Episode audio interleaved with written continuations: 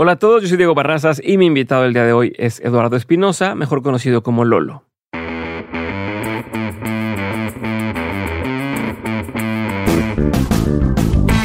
Comediante y co-host de Leyendas Legendarias, uno de los podcasts más conocidos de Latinoamérica, comenzó su carrera de stand-up a sus 27 años y continuó escribiendo guiones y siendo coanfitrión de El Late Night con Antonio Badía. Después de eso, comenzó junto a Badía otra serie de proyectos que ya le darían el reconocimiento que hoy tiene, como Leyendas Legendarias, El Dolop, Historias del Más Acá y Músicos de Sillón. Su podcast más reciente, codirigido con Manuel Sainz. De todos estos proyectos y experiencia nació Producciones Sin Contexto, una productora que maneja todo lo que están haciendo y actualmente tiene su propio show de stand-up titulado Cruel y también tiene un show en vivo con leyendas legendarias titulado Los Hijos de Mothman. Sin más, espero que disfrutes de Lolo.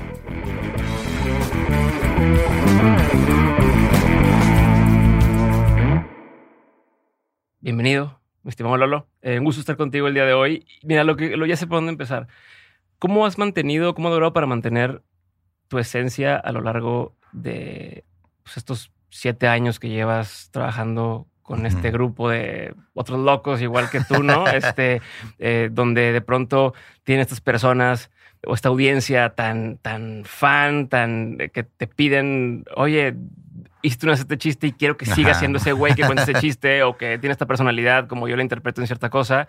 ¿Cómo has hecho para poder, por un lado, sí hacer esta amalgama chingona eh, y combinación entre todos los miembros de, tus equipos eh, dentro de la empresa, pero a la vez seguir persiguiendo siendo quien tú crees ser o dices ser, ¿no? Eh, pues creo que porque este, nunca me he inclinado por querer ser alguien más.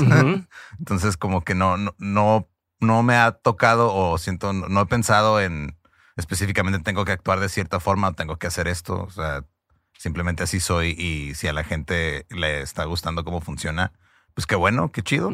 Pero este no, obviamente cuidando el no caer en hacerte como que una caricatura de ti mismo. Eso, o sea, pero así era un poco mi pregunta. ¿Cómo evitas volverte el personaje de, de lo que la gente cree que eres, no? Y eh, yo sé cuando empezaste comedia, por ejemplo, hablabas de tu primer, tu primer stand-up que sentiste que estabas hablando como alguien más, no como tú, ¿no? Exacto, sí. Eh, a, cierta, forma, cuando te juntas mucho con alguien, tiende uno a. Incluso hasta los acentos empiezan a pegar, la forma de, hablar, ciertas muletillas empiezan a combinar. Pero he visto que tú has logrado mantener, desde la forma en que te expresas en redes, desde la forma que te expresas en, en, tus programas, cierta forma muy fiel a ti. Sin embargo, mi percepción es que no te has encasillado justo a un personaje. Lo, ¿Es algo que piensas? O sea, es algo que dices, puta, si vuelvo a repetir este mismo chistes. Si vuelvo a repetir esto ya soy ese personaje y, quiero salirme de ahí. Pues no necesariamente, o sea, porque como este, todos los proyectos que hemos, eh, los que hemos trabajado juntos, digo, pues Leyendas fue el que despegó bastante cabrón, pero siempre, o sea, siempre he sido yo. Como que lo que sí me costaba trabajo al principio era este rollo de como pues, la aprobación, ¿no? Siempre que estás haciendo algo es de, ah, pues le irá a gustar a la gente o no. Y luego yo, este, al principio, cuando empezó a salir leyendas, eh, hubo personas que no, como que no entendían el formato. Sí, pues era un formato que no, nadie conocía aquí. Sí, hacían comentarios de, ah, está padre la historia, pero ¿por qué está interrumpiendo ese güey diciendo pendejadas? Pues porque de eso se trata, güey. Y al principio como que sí me, o sea, no iba a cambiar eh, lo que estaba haciendo, pero sí me molestaba un poquito que no lo entendieran. Ajá. Y ya después fue como, como fue pasando el tiempo, la gente fue entendiendo el formato, fue, este, empezaron a, o sea, obviamente eran más los comentarios positivos que los negativos. Sí, como Pero luego uno cuando empieza a ser expuesto a ese tipo de cosas, pues te enfocas un poquito más en, perdón, en los negativos. y, lo que aprendí fue justo hacer eso, o sea, es de, por lo regular en, en, en mi vida personal, siempre he sido muy de, yo voy a hacer lo que, lo que quiero, si no afecto a nadie, no debe haber problema y, no me ando enfocando en lo que dice la demás gente. Ok. Entonces, como que fue, el único esfuerzo consciente fue, ok, ¿cómo traslado eso ahora a este asunto que es mi, mi nueva vida profesional? Porque sí he tenido conversaciones con mi mamá de, ah, sí, o sea, pues yo voy a hacer lo que quiera, jefa, y, pero vamos a estar bien, no pasa nada, o sea, tú respeta mi decisión y vamos a estar chido. Y como que trasladarlo a, hacia gente extraña que nomás estaba comentando en redes. Y ya lo logré hacer y ya como que llegó la tranquilidad. Pero ¿cómo es el balance entre, por ejemplo, no vino tu mamá, que tu mamá te va a decir chido o incluso puede decir, estoy decepcionada de ti, mijito. Es lo más que puede decir, pero ya no te paga, o sea, ya no te mantiene. No, a cierto punto. ya no, si no termina, muchos años lo hizo. Si no, si no, termina de gustarle a, cierto, a cierta audiencia o a cierto nicho, pues no, no hay, no, no va a haber esa, esa remuneración, no vas a poder tener eh, este trabajo que te gusta. Entonces, ¿dónde combinas el, puta, o sea, esto es lo que les gusta, pero esto es lo que me gusta a mí, o, o a nadie le está gustando, como decir un stand-up, ¿no? Y sabes qué, hice la rutina, es lo que yo quiero hacer. Pues no lo entienden, no lo entienden. ¿Hasta dónde sabes cuando tú tienes razón y eventualmente vas a encontrar a quien sí le gusta y cuando dices, no, güey, algo está, algo está mal, ¿no? Por ejemplo, en este caso que hablas de lo de leyendas, que tú dices, era un formato que no era tan fácil de entender o al principio no entendían, pero tú estás apostándole a, sí, sí, sí va, sí va a funcionar. ¿dónde sabes si va a funcionar y dónde sabes estoy siendo más pinche terco y tendría que Ajá, es que si hay, si hay un nivel de terquedad, o sea, a veces le decimos perseverancia, pero somos tercos, güey, la neta. ok, ok. O sea, si, ah, no, es que sí, duré aquí mucho tiempo chingándole y, o sea, es perseverancia cuando lo logras, es terquedad cuando, no. Cuando te quedas atorado y, ajá. Entonces siento que sí tienes que estar consciente de, o sea, por ejemplo, en, en, el stand-up en específico, pues te subes a probar el material y sí debe llegar un punto en el que dices, ¿sabes qué, güey? Igual yo le tenía mucha fe a este chiste, pero pues en el stand-up tienes que hacer reír y no estoy haciendo reír. Entonces hay que revisar qué estoy haciendo mal. En el contenido también es de, o sea, si me gusta mucho el contenido y todo, obviamente siempre hay detallitos y cosas que puedes ir mejorando, pero siento que conforme ha avanzado el tiempo en, en leyendas, eh, lo que ha pasado es de que al principio sí nos preocupamos de repente por ciertas cosas, como digo, somos fronterizos, somos muy pochos porque pues, el entorno así es. Y al principio sí era como hacer un esfuerzo de, ah, ok, pues estamos ah, este, tratando de no mezclar palabras o idiomas. Y luego después fue de, ¿sabes qué, güey? Pues así literal, fuck it, güey, a la chingada. así hablamos. Y si les gusta, qué bueno. Si no les gusta, pues no, no pasa nada, güey. O sea, este, a los que les gusta se van, se van a quedar aquí o si no les gusta a lo mejor se van a ir acostumbrando porque la temática les gusta y sí como que cada vez este, hemos sido eh, curiosamente hemos sido más este, genuinos o más auténticos conforme va avanzando. Pero, ajá, pero la neta, la neta, la neta, esa, porque mucha gente habla de esto, ¿no? Es auténtico y, y entre más seas tú, más la gente va a identificarse contigo. ¿En qué punto realmente empieza esto? O sea, ¿en qué punto empiezan a decir, fuck it, así somos? Cuando ya tienen cierto nivel de éxito o cuando, híjole, todavía no jala, todavía no jala, fuck, vamos a ser nosotros y empezó a jalar, la neta. La neta sí, o sea, siempre llega a un nivel, o sea, empiezas a ver que va creciendo, empiezas a ver algo de números y luego dices, ok, está funcionando y luego de repente como que vas, vas soltando una que otra cosa, ¿no? Por ejemplo, uh en específico, este, antes no mencionaba sus cosas del templo satánico. Y sí, sí, sí, fui viendo cómo empezó a... Ah, lo empezó a mencionar y luego ya de repente se volvió parte del asunto y ya como que... Porque luego a veces también eh, cuando, cuando creas contenido o cuando creas algo eh, que es una expresión creativa de ti mismo, eh, tienes este miedo a de que si, te, si la gente lo rechaza, lo sientes como rechazo personal. También tienes que aprender a desconectar ese pedo, o sea, porque al final de cuentas estás creando eh, a lo mejor se va a escuchar muy frío, muy mamón, pero estás creando un producto. Ajá, ajá. Y ya cuando tú sacas el producto al mercado, este, lo que hagan los consumidores, pues ya es asunto de ellos. Entonces también aprender a, desconectarte de, ok, yo ya, este, ya salió el episodio o ya hice este chiste estando, pues ya creé este contenido. Lo, como lo, recibe la gente, eso ya no lo puedes controlar. Lo único que puedes controlar es el proceso creativo que te llevó a hacer eso que estás este, presentándole a la gente. ¿Y qué tanto metes de, de ser tú como artista y qué tanto metes pensando en este producto. O sea, qué tanto miden, por ejemplo, en su caso, eh, qué tanto dices, a ver, por ejemplo, yo quiero decir esto, pero sé que una marca no se va a montar y yo necesito venderle una marca este, este contenido o esta pieza. O sea, que hasta dónde dicen a chingar a su madre y va a pasar y algo eventualmente. hay una negociación siempre, güey. O sea, como que y es este, ahí sí es asunto de cada quien. O sea, sí de repente se nos acercan marcas a hacer cosas y es de, güey, la neta, eh, hemos rechazado colaboraciones con marcas porque es de, güey, no consumo tu producto y no me sentiría bien este, diciendo, ah, vayan a consumir este tipo de producto que yo ni siquiera sabía que existía hasta que me dieron dinero. Entonces, si hay cierta negociación o de repente que dicen, oye, no, pues es que quieren hacer este tipo de cosas y fue, ok, vamos a hacerlo, porque hemos hecho algunos eh, como episodios de, branded content donde nos dicen, oye, este, va a salir una serie o va a salir este pedo eh, unos tenis o va a salir este y cómo podemos conectarlo y que sea como un mini episodio de leyendas. Y es ok, mira, te vamos a presentar de lo que se va a hablar este y, lo que queremos, o sea, lo que pensamos que tiene que salir en el episodio. Y si algo de ahí no te gusta, pues no lo hacemos, porque, o sea, no, no queremos ser hipócritas. O sea, sí sabemos que obviamente hay, hay, o sea, hay cosas que se pueden negociar, ¿no? De, ok, a lo mejor no digan tanto verga en este episodio porque lo pagó una, una empresa que es este subsidiaria de Disney. Va, no, no decimos verga tanto, pero no vamos a tampoco a, maquillar el contenido y a empezar a hablar de cosas que, que no van con la temática. Eh, nada más por dinero, porque no somos así. O sea, porque al final de cuentas, lo que nos mantiene realmente es este nuestro fanbase. O sea, es la gente que consume el contenido, es la gente que, está en la comunidad de Patreon, que está en el, contenido exclusivo de YouTube. Ese es como, por decirlo, el, ingreso base y lo demás lo vemos como extras, ¿no? Si de repente llega una marca y dice, oye, quiero este, anunciar McDonald's, este, ah, pues Simón, qué chingón, yo como McDonald's, güey, ¿qué hacemos? Y luego me dice, no, pues la campaña es esta. Le digo, ¿y sabes qué, güey? Esa campaña en específico, no, no o sea, por ejemplo, con el, salen con el, no, un, ejemplo de, ah, el Mundial de Qatar. pues la neta no quiero apoyar algo que apoye el Mundial de Qatar porque no estoy de acuerdo con cómo se está llevando a cabo. Entonces mejor vamos a buscar otra manera en la que podamos trabajar juntos.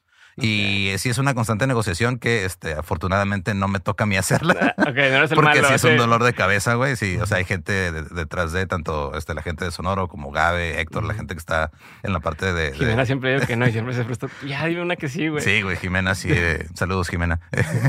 sí, ya, por favor. Sí, ya dime una que sí. Hoy subí una foto de la de Rosalía, que sale con el chicle así de que. Entonces, cuando le digo, es que no va con la línea editorial esa marca, siento sí, esa cara me claro, hace puta madre. Pero pues es parte de, o sea, digo, porque el, en el negocio en el que estamos, eh, pues sí, o sea, si quieres en realidad poder vivir de tu contenido, tienes que aprender a cómo monetizarlo. Y hay varias formas.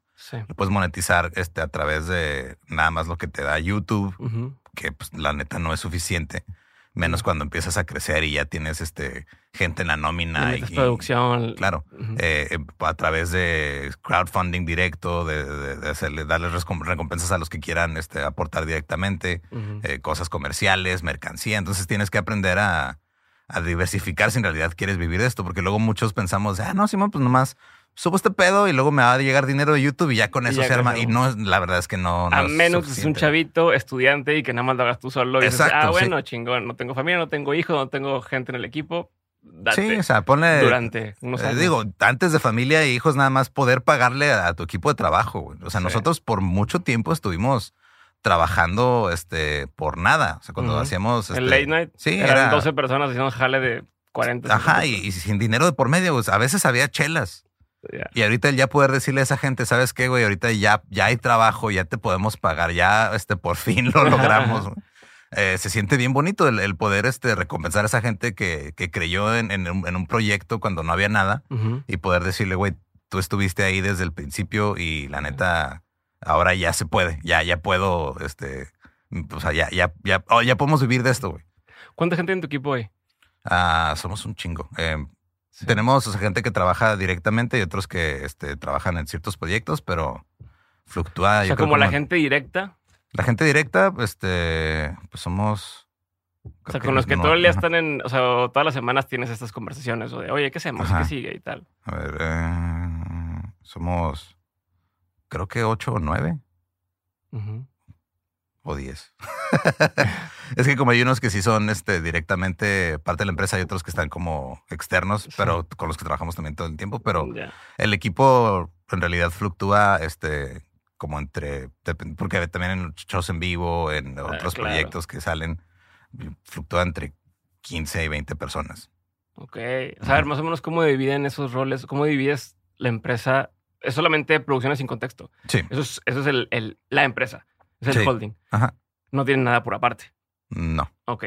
¿Cómo, ¿Cómo más o menos estructuran ustedes esto? Porque al final del día no es lo mismo que tú digas, oye, yo soy el director de la empresa, eh, o yo soy el de finanzas, y nada más me dedico a las finanzas. Ajá. A yo veo las finanzas, pero aparte grabo siete episodios en una semana, hago no sé qué madre, soy la cara de esto, tengo que quieras que no, le estar dando la cara al público también empieza a cansar. O sea, eh, eh, es medio desgastante a veces el salir cara de buen humor y luego estar acá en, puta, tengo una chinga que tengo que resolver, la factura no sale. ¿Cómo, lo, ¿Cómo lo han administrado ustedes? ¿Cómo lo han logrado hacer? Yo me metí un poco técnico, no me meter todavía por ahí, pero démosle. Se vale, ¿no? O sea, este, aprendimos a trabajar este, y a separar como que muy bien esas cosas desde late night, cuando no había dinero. Entonces, cuando empezó a haber dinero fue muy fácil como el decir, ok, bueno, pues este, trabajamos como en base de, ok, eh, eh, Gaby Badía y yo, que somos los, los, socios dentro de la empresa, pues cada quien tiene su, su rol dentro, como su, su, rol corporativo, por decirle así. Que, supuesto. Pues, supuesto, Simón.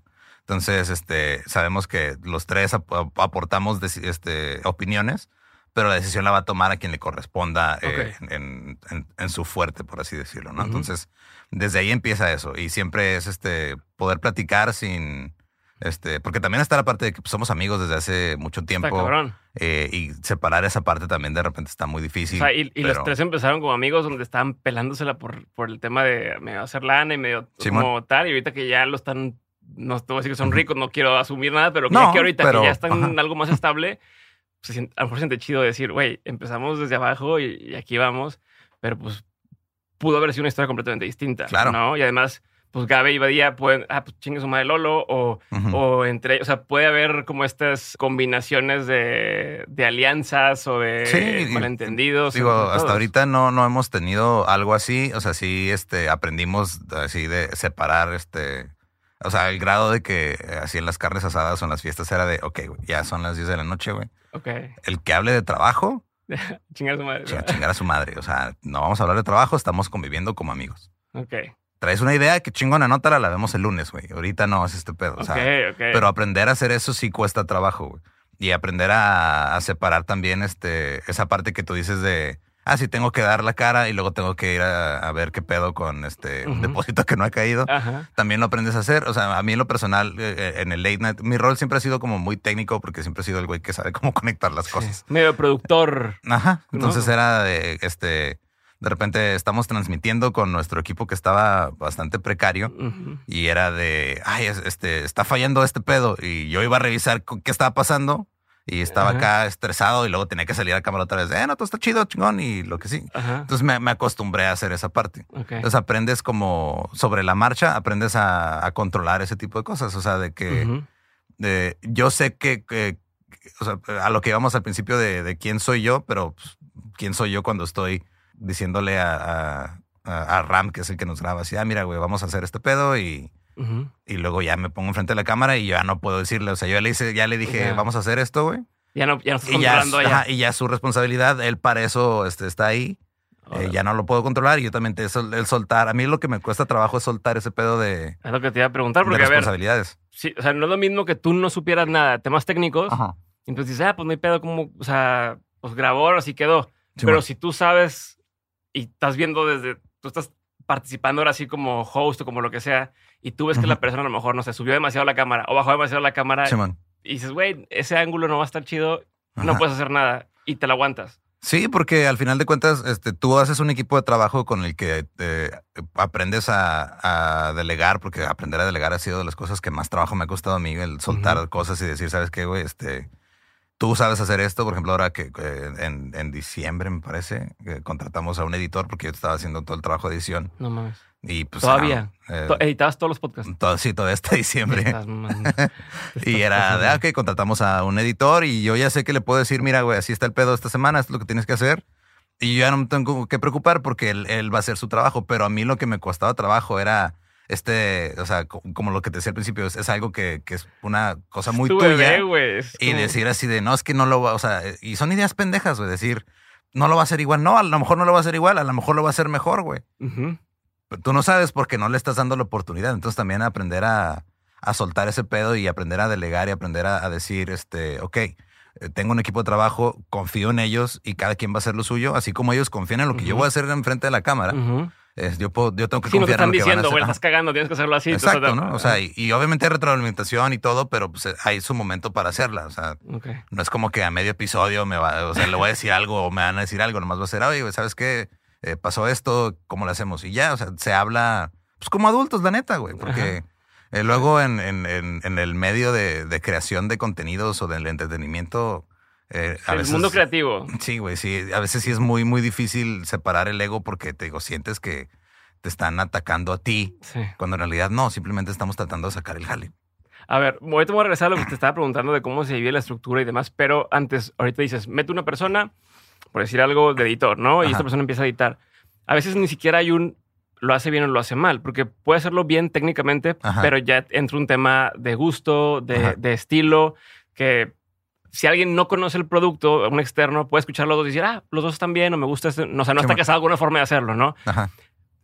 En, en, este tipo de casos, ¿cómo ustedes filtran o incluso cómo dicen, ok, no lo hizo como yo quería, otra vez, no lo hizo como yo quería, ya es que ya, bye. O sea, ¿dónde sabes cuándo decir ya fue o cuándo sabes decir aguantar un poquito más, aguantar un poquito porque la persona tarde o temprano lo va, lo va a lograr hacer como o como tú quieres o como crees que te va a funcionar. Pues que o sea, sí, explico, es como decir, güey, pues estoy pagando una nómina. No, el dinero no es infinito, ¿no? E incluso el, resultado no está siendo lo que yo estoy queriendo que sea. Todo el mundo tiene una curva, de aprendizaje, pero en, tu caso, ¿cómo has aprendido o qué has decidido que es hasta aquí y dónde es, es, cuestión de tiempo y es cuestión de tiempo y darle chance y vamos a, seguirlo haciendo? Pues que creo que como a nosotros nos tocó también aprender muchas cosas de, de cómo se hacía un programa y cómo se hacía un guion y cómo se hacían chingos de cosas.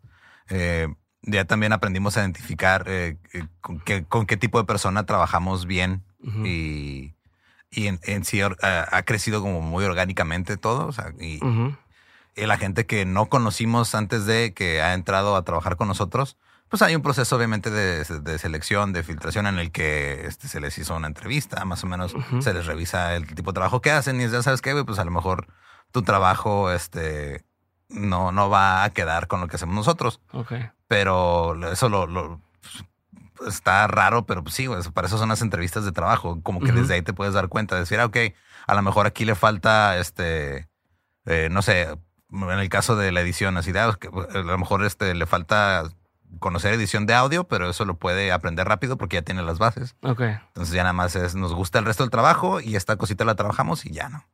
O puede ser al revés, de a lo mejor este tiene mucho expertise en audio, pero en video no tanto, pero es algo que puede aprender, chingón. Y de repente te topas con gente que es de, o sea, pues a lo mejor es alguien que trabajaba en un medio similar, pero con un estilo muy diferente. No es como que vamos a contratar a alguien que trabajó en una estación cristiana de radio, güey, porque pues no va con lo que hacemos nosotros. Ok.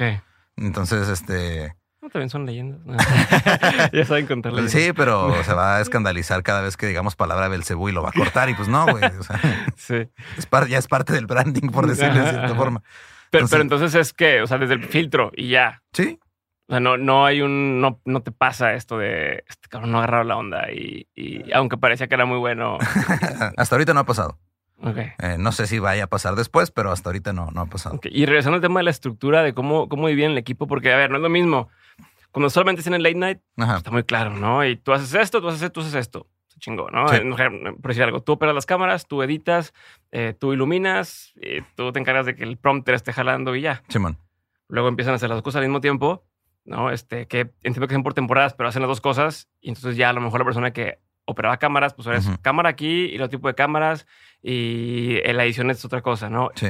Y todavía es más o menos manejable. Pero ahora que hacen o sea, son cinco programas, o sea, es, Leyendas, el Dolop, eh, este de, Músico de Sillón, eh, aquí tengo cuáles más hacen, este, Historias del Más Acá, o sea, todas estas, pues ya empieza a ser un tema, o sea, me interesa saber cómo, cómo es la estructura en el sentido de, por ejemplo, la persona que edita, edita todos, la persona que graba, graba todos, o tienes, hay un equipo que se encarga de este programa, hay un equipo que se encarga de este programa, ¿no? Este, o quién hace guiones, hace guiones parejo para todo o lo dividen. O sea, más o menos cómo es, cómo les ha funcionado a ustedes tener esta em, empresa de medios. Eh, eh, pues en sí, cómo funciona, o sea, por lo regular, o sea, el, que se encarga de grabar, graba todos, el que se encarga de editar, edita casi todos, este, porque hay, hay, unos que editores del más edita sonoras, de músicos de sillón, este apenas lo va a empezar a editar él. Y este, como que vamos, eh, vamos viendo proyecto a proyecto. Y de, si de repente es de, ¿sabes qué, güey? Pues este, tal vez para este vamos a estar otra persona o una persona externa que haga esto. La gente que se encarga de diseño, pues se encarga del, diseño de casi de, todo. prácticamente todo. O sea, eh, así es como nos ha funcionado hasta ahorita. Eh, si empieza a crecer esto, a lo mejor va a tener que ser un pedo de contratar gente por proyecto, pero ahorita esa es la estructura que tenemos. Ok. O sea, es como. O sea, tenemos... por la carga de trabajo, incluso. Sí, sí. Porque pues, los renders, por ejemplo, toman tiempo, renderear un video o lo que sea. ah, no, pero pues para eso hay que. este, hay, que darle buen equipo a la gente también para que pueda hacer su trabajo, güey. Porque también nos ha, nos ha tocado cuando hacíamos otras cosas que no teníamos el equipo, que era de, nada, pinche render va a tomar ocho horas, este, pues lo dejo en la noche y luego no tengo internet chido, a ver qué se sube. No, pues hay que darle también a la gente. No se subió. Sí, hay que darle a la gente las herramientas para que haga bien su trabajo, porque no le, no puedes pedirle a alguien este, algo para lo que no le lo preparaste, ya sea con, con entrenamiento o con recursos, este, herramientas de trabajo. Ok, chingón. Eh, a ver, entonces, ¿y tú cómo organizas tú? O sea, siguiendo la parte de la estructura, pero ahora contigo, ¿cómo organizas tú tus tiempos? Y, por ejemplo, tu, stand-up, ¿lo, ¿lo, consideras parte de esta empresa? ¿Lo consideras algo independiente? Y entonces el tiempo que le dedicas a trabajar en stand-up es, estoy trabajando en mi, en mi, en mi extra y, o sea, como casi, casi como horas de trabajo, ¿no? De, pues yo le dedico ocho horas al día a, Sin Contexto. Simón. Y después trabajo en, en, mi stand-up o es, o sea, es todo parte de lo mismo.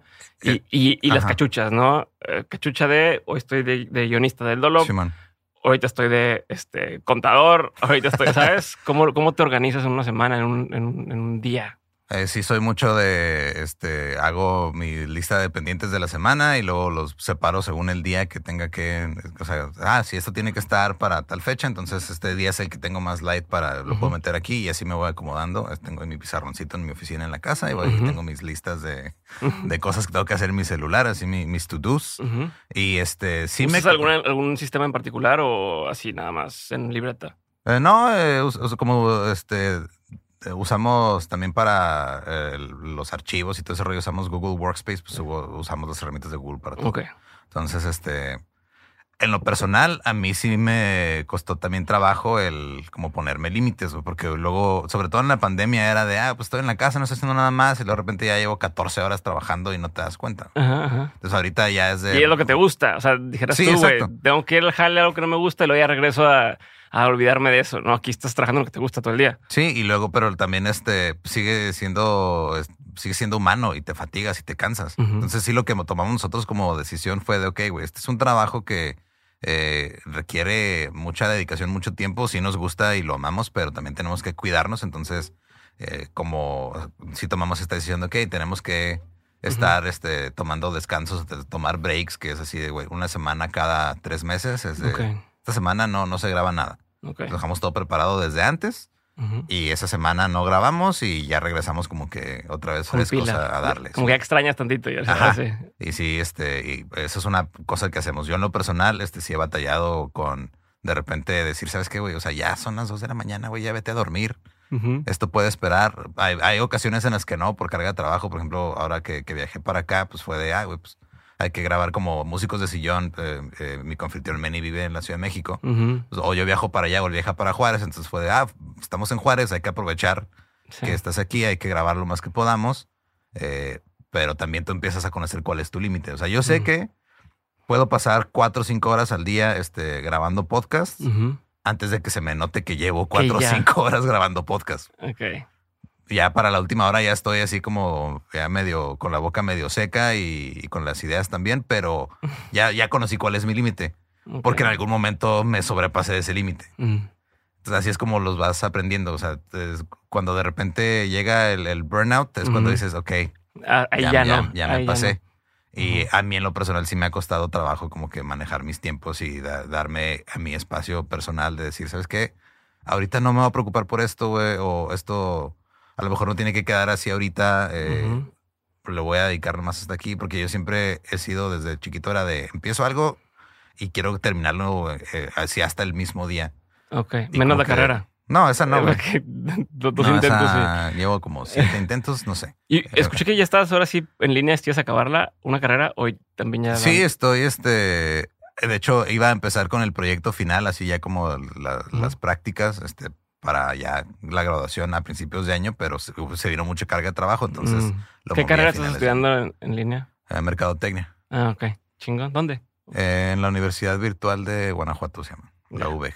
¿Y te piden una especie de tesis final o qué? Sí, es como es, un proyecto. Tienes la opción de hacer como un proyecto este, dentro de una empresa o, hacer nomás un proyecto para presentarlo. Y vas a hacer así palero de lo hice dentro de sin Obviamente, güey. Pues. sí, sí. o sea, tengo que aprovechar también lo que he construido para mi beneficio, ¿no? Y este, y, sí, este, como que ese pedo de querer hacer todo ya. Eh, también he aprendido a no caer en eso, porque luego es de, ay, güey, empiezas a hacer algo y luego de repente se te va el tiempo y luego ya descuidaste, güey, se me, o sea, había días en los que literal mi novia me tenía que decir, güey, ya comiste. Son las seis de la tarde. Y decir, ah, cabrón, si es cierto, no. O, incluso empiezan a sufrir las relaciones personales o empiezas a descuidar ciertas cosas. Todavía de repente batallo, porque pues, se me va el pedo, pero ya cada vez es menos. O sea, ya cada vez logro separar más el. Mira, voy a trabajar hasta las seis. Lo que alcance a hacer hasta las seis, ya. Lo demás lo veo mañana y no me voy a estar preocupando hasta. Porque luego te lo llevas a tu casa y estás ahí pensando de. Ay, mañana tengo que hacer esto. Y sí, y no estás ahí. no estás en ni uno ni otro. Sí, no, o sea, no, no, no estás ahí, no, no puedes resolverlo. Y, tampoco estás en tu casa con presente. Y estás ahí este, nomás pajareando. Pero, ¿tienes reglas de esto?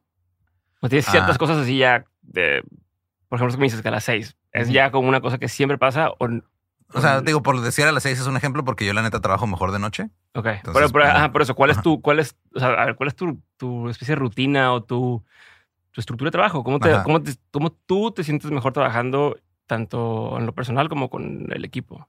Sí, o sea, por lo regular, eh, yo empiezo mi día, eh, digo, me despierto como a las 10, 11 de la mañana. Las grabaciones empiezan por a la una de la tarde. Entonces, este, sé que lunes y martes es un día de grabación. Eh, ya sé que de una a 4 o 5 de la tarde voy a estar en el estudio. Ok. Entonces, ¿Por día graban más de una cosa? Sí. Ok. Y a veces, este, sé que a veces se va a extender digo, casos especiales como ahora que estamos grabando la segunda temporada de Músicos de Sillones, ah, ok, pues aprovechando que está Meni aquí, pues vamos a, a lo mejor no voy a grabar hasta las 5, voy a grabar hasta las 8 de la noche. Pero ya sé que saliendo de ahí, pues llego a la casa y hay veces que digo, ok, tengo que avanzarle al trabajo de, al que es inevitable porque tiene que estar mañana. O si no, pues lo puedo hacer el miércoles o jueves, que es cuando son mis días que no tengo que estar en el estudio, que puedo enfocarme a más cosas este, administrativas o cosas de de guion o cosas de, eh, de, revisar este, mi rutina, ver fechas fuera para hacer stand-up. O sea, por lograr este lunes y martes son los días de grabación. Eh, miércoles, jueves y viernes son los días donde o a lo mejor me dedico más a, a cosas que son como detrás de, del contenido y de, y de las cosas que ya son mías como el stand-up y que sigue siendo, siendo parte de lo que hacemos en la empresa. Es lo que te pregunto, ¿pero consideras como parte de la empresa o lo consideras como algo independiente? Ah lo, lo, que escribo y lo que hago en el escenario, sí es, o sea, pues es mi, mi producto, por así decirlo. Sí. Pero ya el salir a, a, dar show y este, ya como que el, vender las fechas y todo eso, pues es parte de la empresa. Ah, lo que, justo, es, o sea, se organiza dentro de la misma estructura. O sea, claro. dentro de la empresa, casi que se, o sea, más bien, o sea, facturas, por ejemplo, dentro de, de la empresa, eh, el booking se hace dentro de la empresa. Sí, claro. O, tú, o tú manejas aparte toda tu onda de, stand-up. No, se hace de todo dentro de la empresa porque es, parte de lo que hacemos. O sea, entre producciones sin contexto, eh, lo que queremos hacer es este, crear todo tipo de contenido, este, mayormente de comedia, y eso incluye stand-up, eso incluye podcast, es lo que hacemos más, pero eventualmente queremos hacer otras cosas. Entonces, eh, eh, como que sí es, es parte de también de, que se dé a conocer la, la, empresa como tal y que la gente empiece a ubicar de, ah, mira, estos güeyes son los que eh, hacen leyendas, pero también hacen shows de stand-up, también hacen, este, no sé, videos, sketches, lo que sea. Y, que se vaya notando este, la marca, porque ahorita la gran mayoría de la gente nos conoce por, por leyendas legendarias, pero no es lo único que podemos y sabemos hacer. Sí. Y también no, no necesariamente todo lo que queremos hacer nos va a involucrar a nosotros frente a la, cámara. También hay cosas que involucran a otras personas que queremos también impulsar. Entonces, eh, como que esa parte sí es de todo lo que podamos eh, meter dentro de la empresa, pues se va a hacer porque a, eso nos dedicamos. Pero ¿y cómo manejan ese timing o, ese, no sé si se puede decir runway de, de sabemos si podemos hacer todo esto a vamos a empezar a hacer cada uno de estos? O sea, ¿cómo ustedes van diciendo que ya es momento de arrancar este nuevo proyecto? O ahorita, por más que venga esa oportunidad, vamos a decir que no. ¿Cómo lo han ido ustedes manejando y cómo, cómo saben que sí empezar y que no? E incluso, como dices, pues es administrar los recursos. A lo mejor Lolo quiere hacer la gira de, Europa, pero hacer esa gira de Europa implica no poder grabar ciertas cosas, que eso es un ingreso que a lo mejor significa tanto en tanto tiempo y lo de Lolo significa un ingreso que va a entrar hasta no sé cuánto tiempo después y que hacen, o sea, cómo justo administran ese tipo de prioridades de lo que ya existe como de lo que quieren empezar a hacer. Chingos de, de juntas específicas para ver cosas, ¿no? De, ok, vamos a juntarnos para hablar de este, eh, que nos están ofreciendo este proyecto en específico. Y si es de, ah, que este, lo podemos hacer, eh, no nos va a, mega meter una chinga de carga de trabajo, va, lo hacemos. Sabes, si ha habido cosas en las que ya estamos empezando con algo y fue, ¿sabes qué? Espéranos, güey. Ahorita no. Lo checamos en seis meses a ver si se puede, porque se nos cargó el jale con esta otra cosa. En el stand-up específicamente fue, ok, pues la prioridad ahorita es la gira de leyendas. Primero acomodamos esas fechas y luego en las que queden vemos, este, si quieres salir este fin de semana a hacer shows, va, pues empezamos a buscar shows. O sea, sí lo vamos, este, como, vamos, nos, vamos como de lo más grande a lo más pequeño, a lo más granular para, justo para cuidar tanto los recursos como los tiempos, porque luego se empalman cosas y andas ahí, este, de, ah, este, pues tienes que ir un día a un lado y luego resulta que al otro día tienes que tomar tres vuelos para llegar a otro. Pues no, o sea, no, no, no se puede. Sí, no. A ver, igual digo, sigo, sin que me quede ir por ahí, pero ya que estamos en esas, por ejemplo, cuando tengo, por ejemplo, alguien que tiene un startup, hablamos de, a ver, cuéntame, ¿por qué es lo que yo quiero saber cómo funciona y, y, la audiencia también es, a ver, pero ¿cómo es el, o sea, cómo funciona ya así las entrañas de esto? Ok. Nunca he hablado con alguien que tenga una empresa relacionada con el tema de. Me da mucha curiosidad saber, porque igual lo que te decía al principio de estas personas que tienen startups, por ejemplo, pues el CEO o el director se encarga de marcar un poco el rumbo y, y, tienen las juntas y tal, y, hay gente que opera, ¿no? Acá, pues tú operas y tú marcas, o sea, haces las, las dos funciones al, a la par y hay como dos niveles de operación, ¿no? El, de operar, el dar la cara y el de operar, como hacer guiones que no es dar la cara, dar la cara y aparte es el que, en tu caso sí lo decías, pero el que edita o el que graba o el que se encarga de montar el escenario, o sea, hay varios niveles de operación. Entonces, por favor, pudieras más o menos darme claridad en, por ejemplo, oye, cada cuánto tienen juntas, si hay algo específico o no. O sea, si hay algo, como algunos procesos ya armados. Quizás que todos los lunes hacemos tal cosa o todos los tal hacemos ese tipo de cosas. Porque ahorita me decías, pues cuando llega una, oportunidad hacemos una junta o hay chingas juntas, pero hay algo más o menos estructurado. Todo se improvisa. No, eh, si, me pudieras dar lo que es estructurado, más o menos explicar cómo es esto. Eh, sí, o sea, sí, la neta, la estructura ha ido saliendo sobre la marcha porque pues, obviamente ninguno de nosotros había tenido una, una empresa así antes, no, no habíamos este, trabajado en esto, entonces... Y ninguno había trabajado tampoco en una empresa formal, formal, corporativo, ¿no? o sea, eh, tú trabajaste en call center, trabajaste en Walmart. Sí, en algunas maquilas también, pero, o sea, obviamente, pues era, o sea, nivel operativo y ya. Como que no, este, si mucho me tocó ser eh, supervisor de otros que estaban a mi nivel. Sí, pero no, no tienes un contexto de, de ah, güey, así es como se tiene que hacer esto. no. No, o sea, sí, se la estructura así por lo regular es, o sea, Gabe se encarga más de las cosas este, administrativas, de las cosas que tienen que ver específicamente con leyendas legendarias, el dolo, todo eso. Eh, si salen cosas que tienen que, tienen que ver con, no sé, este, fechas de giras, eh, producción, todo eso, eh, ella lo ve específicamente. cosas de campañas comerciales, esa parte la ve este, Badía por lo regular, este, revisarlas, ver si encajan o no encajan con lo que estamos haciendo. Yo me encargo más como de la parte técnica, de que todo lo que tenga que salir salga bien, o sea, de el equipo que graba, la gente que si dijimos que vamos un streaming, pues que sí jale el streaming. Exacto, todo eso. Entonces, eh, eso es como que ya de repente cuando hay algo de, oigan, necesitamos este, la ayuda de todos para pues ver, sobre todo eso es más como que en lo creativo, cuando queremos checar el rumbo creativo de algo o, algún proyecto nuevo o algo que tenga que hacer. Entonces ya es como, es más este, como un free for all de vamos a juntarnos todos, lluvia de ideas, vamos a ver qué sale. Ok. Pero en lo que ya son las decisiones como del día a día, así es como se estructura. Eh, Gabe sabe lo que tiene que hacer y pues no es como que yo le voy a andar diciendo, oye, ¿ya viste esto? Pues no, ella lo ve por su cuenta. Ella tiene su propia estructura en la que ella dice, ¿sabes qué? A mí tal día de la semana no me gusta tomar juntas, lo quiero dedicar a hacer esto nada más. Entonces ella arma su, su pedo, ¿no? Badía este, es una persona que también arma, él trabaja de su forma, yo trabajo la mía, ya sabemos cómo trabaja cada quien. Ok. Y cada quien sabe. Son muy independientes entonces. Sí, o sea, cada quien sabe cuáles son sus responsabilidades y que tiene que cumplirlas. Y hasta ahorita no hemos tenido un pedo de, ah, no cumpliste lo que te tocaba, güey, porque pues, somos personas que nos gusta trabajar, o sea, nos gusta que las cosas se hagan y se hagan bien. Y cada quien, este, Es, te toca hacer esto, te toca hacer esto, o nos toca hacer esto como conjunto. Cada quien hace su parte y luego ya lo vemos y, y es este, pues digo, no es como que semana a semana se hagan juntas específicas para ver cosas. No hay, así como eh, a, lo mejor cada quincena, cada mes, este, hay una junta de, ok, en leyendas este mes está pasando este pedo, es lo que tenemos que hacer.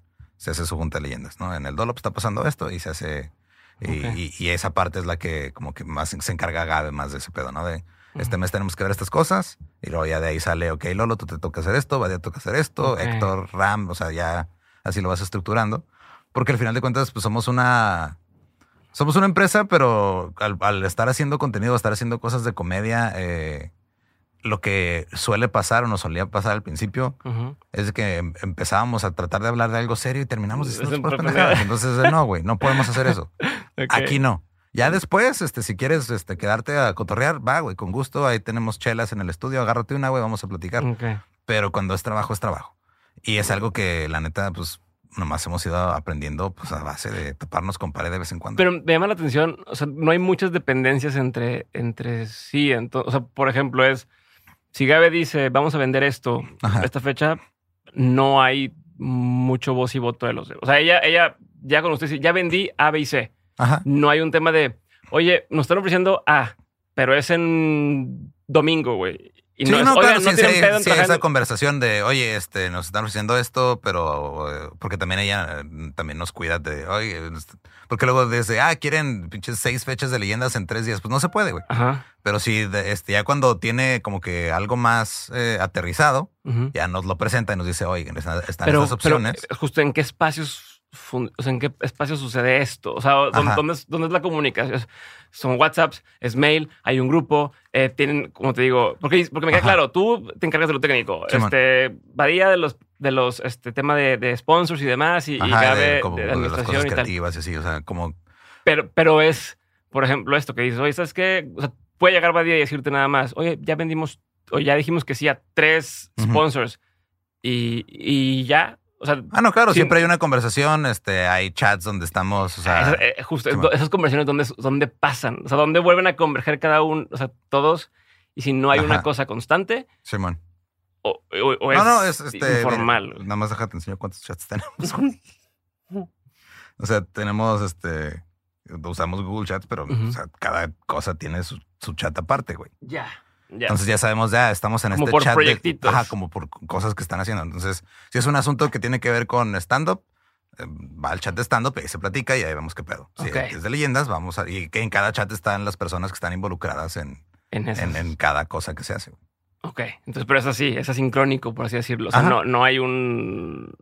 No hay un horario definido. No, no hay un horario. No hay una cosa de. Sí, o sea, por ejemplo, eh, cuando agarramos al editor a Brian, es de, güey, ¿sabes qué, Brian? O sea, Tú tienes que subir el episodio a tal hora, a tal día. Hazle como quieras. Si lo quieres editar a las 4 de la mañana, estupendo, güey. Si lo quieres hacer a la 1 de la tarde, estupendo. Nomás con que quede, güey. O sea, yo no te voy a estar diciendo, oye, ya, ¿cómo vas? Si no, o sea, tú vas tu jale, para eso te contratamos y sabemos que lo puedes hacer bien. Y si lo quieres hacer este, eh, a la hora que tú quieras, que de mejor te funcione, pues estupendo, güey. O sea, porque nosotros trabajamos así, es de, esto es lo que se tiene que hacer.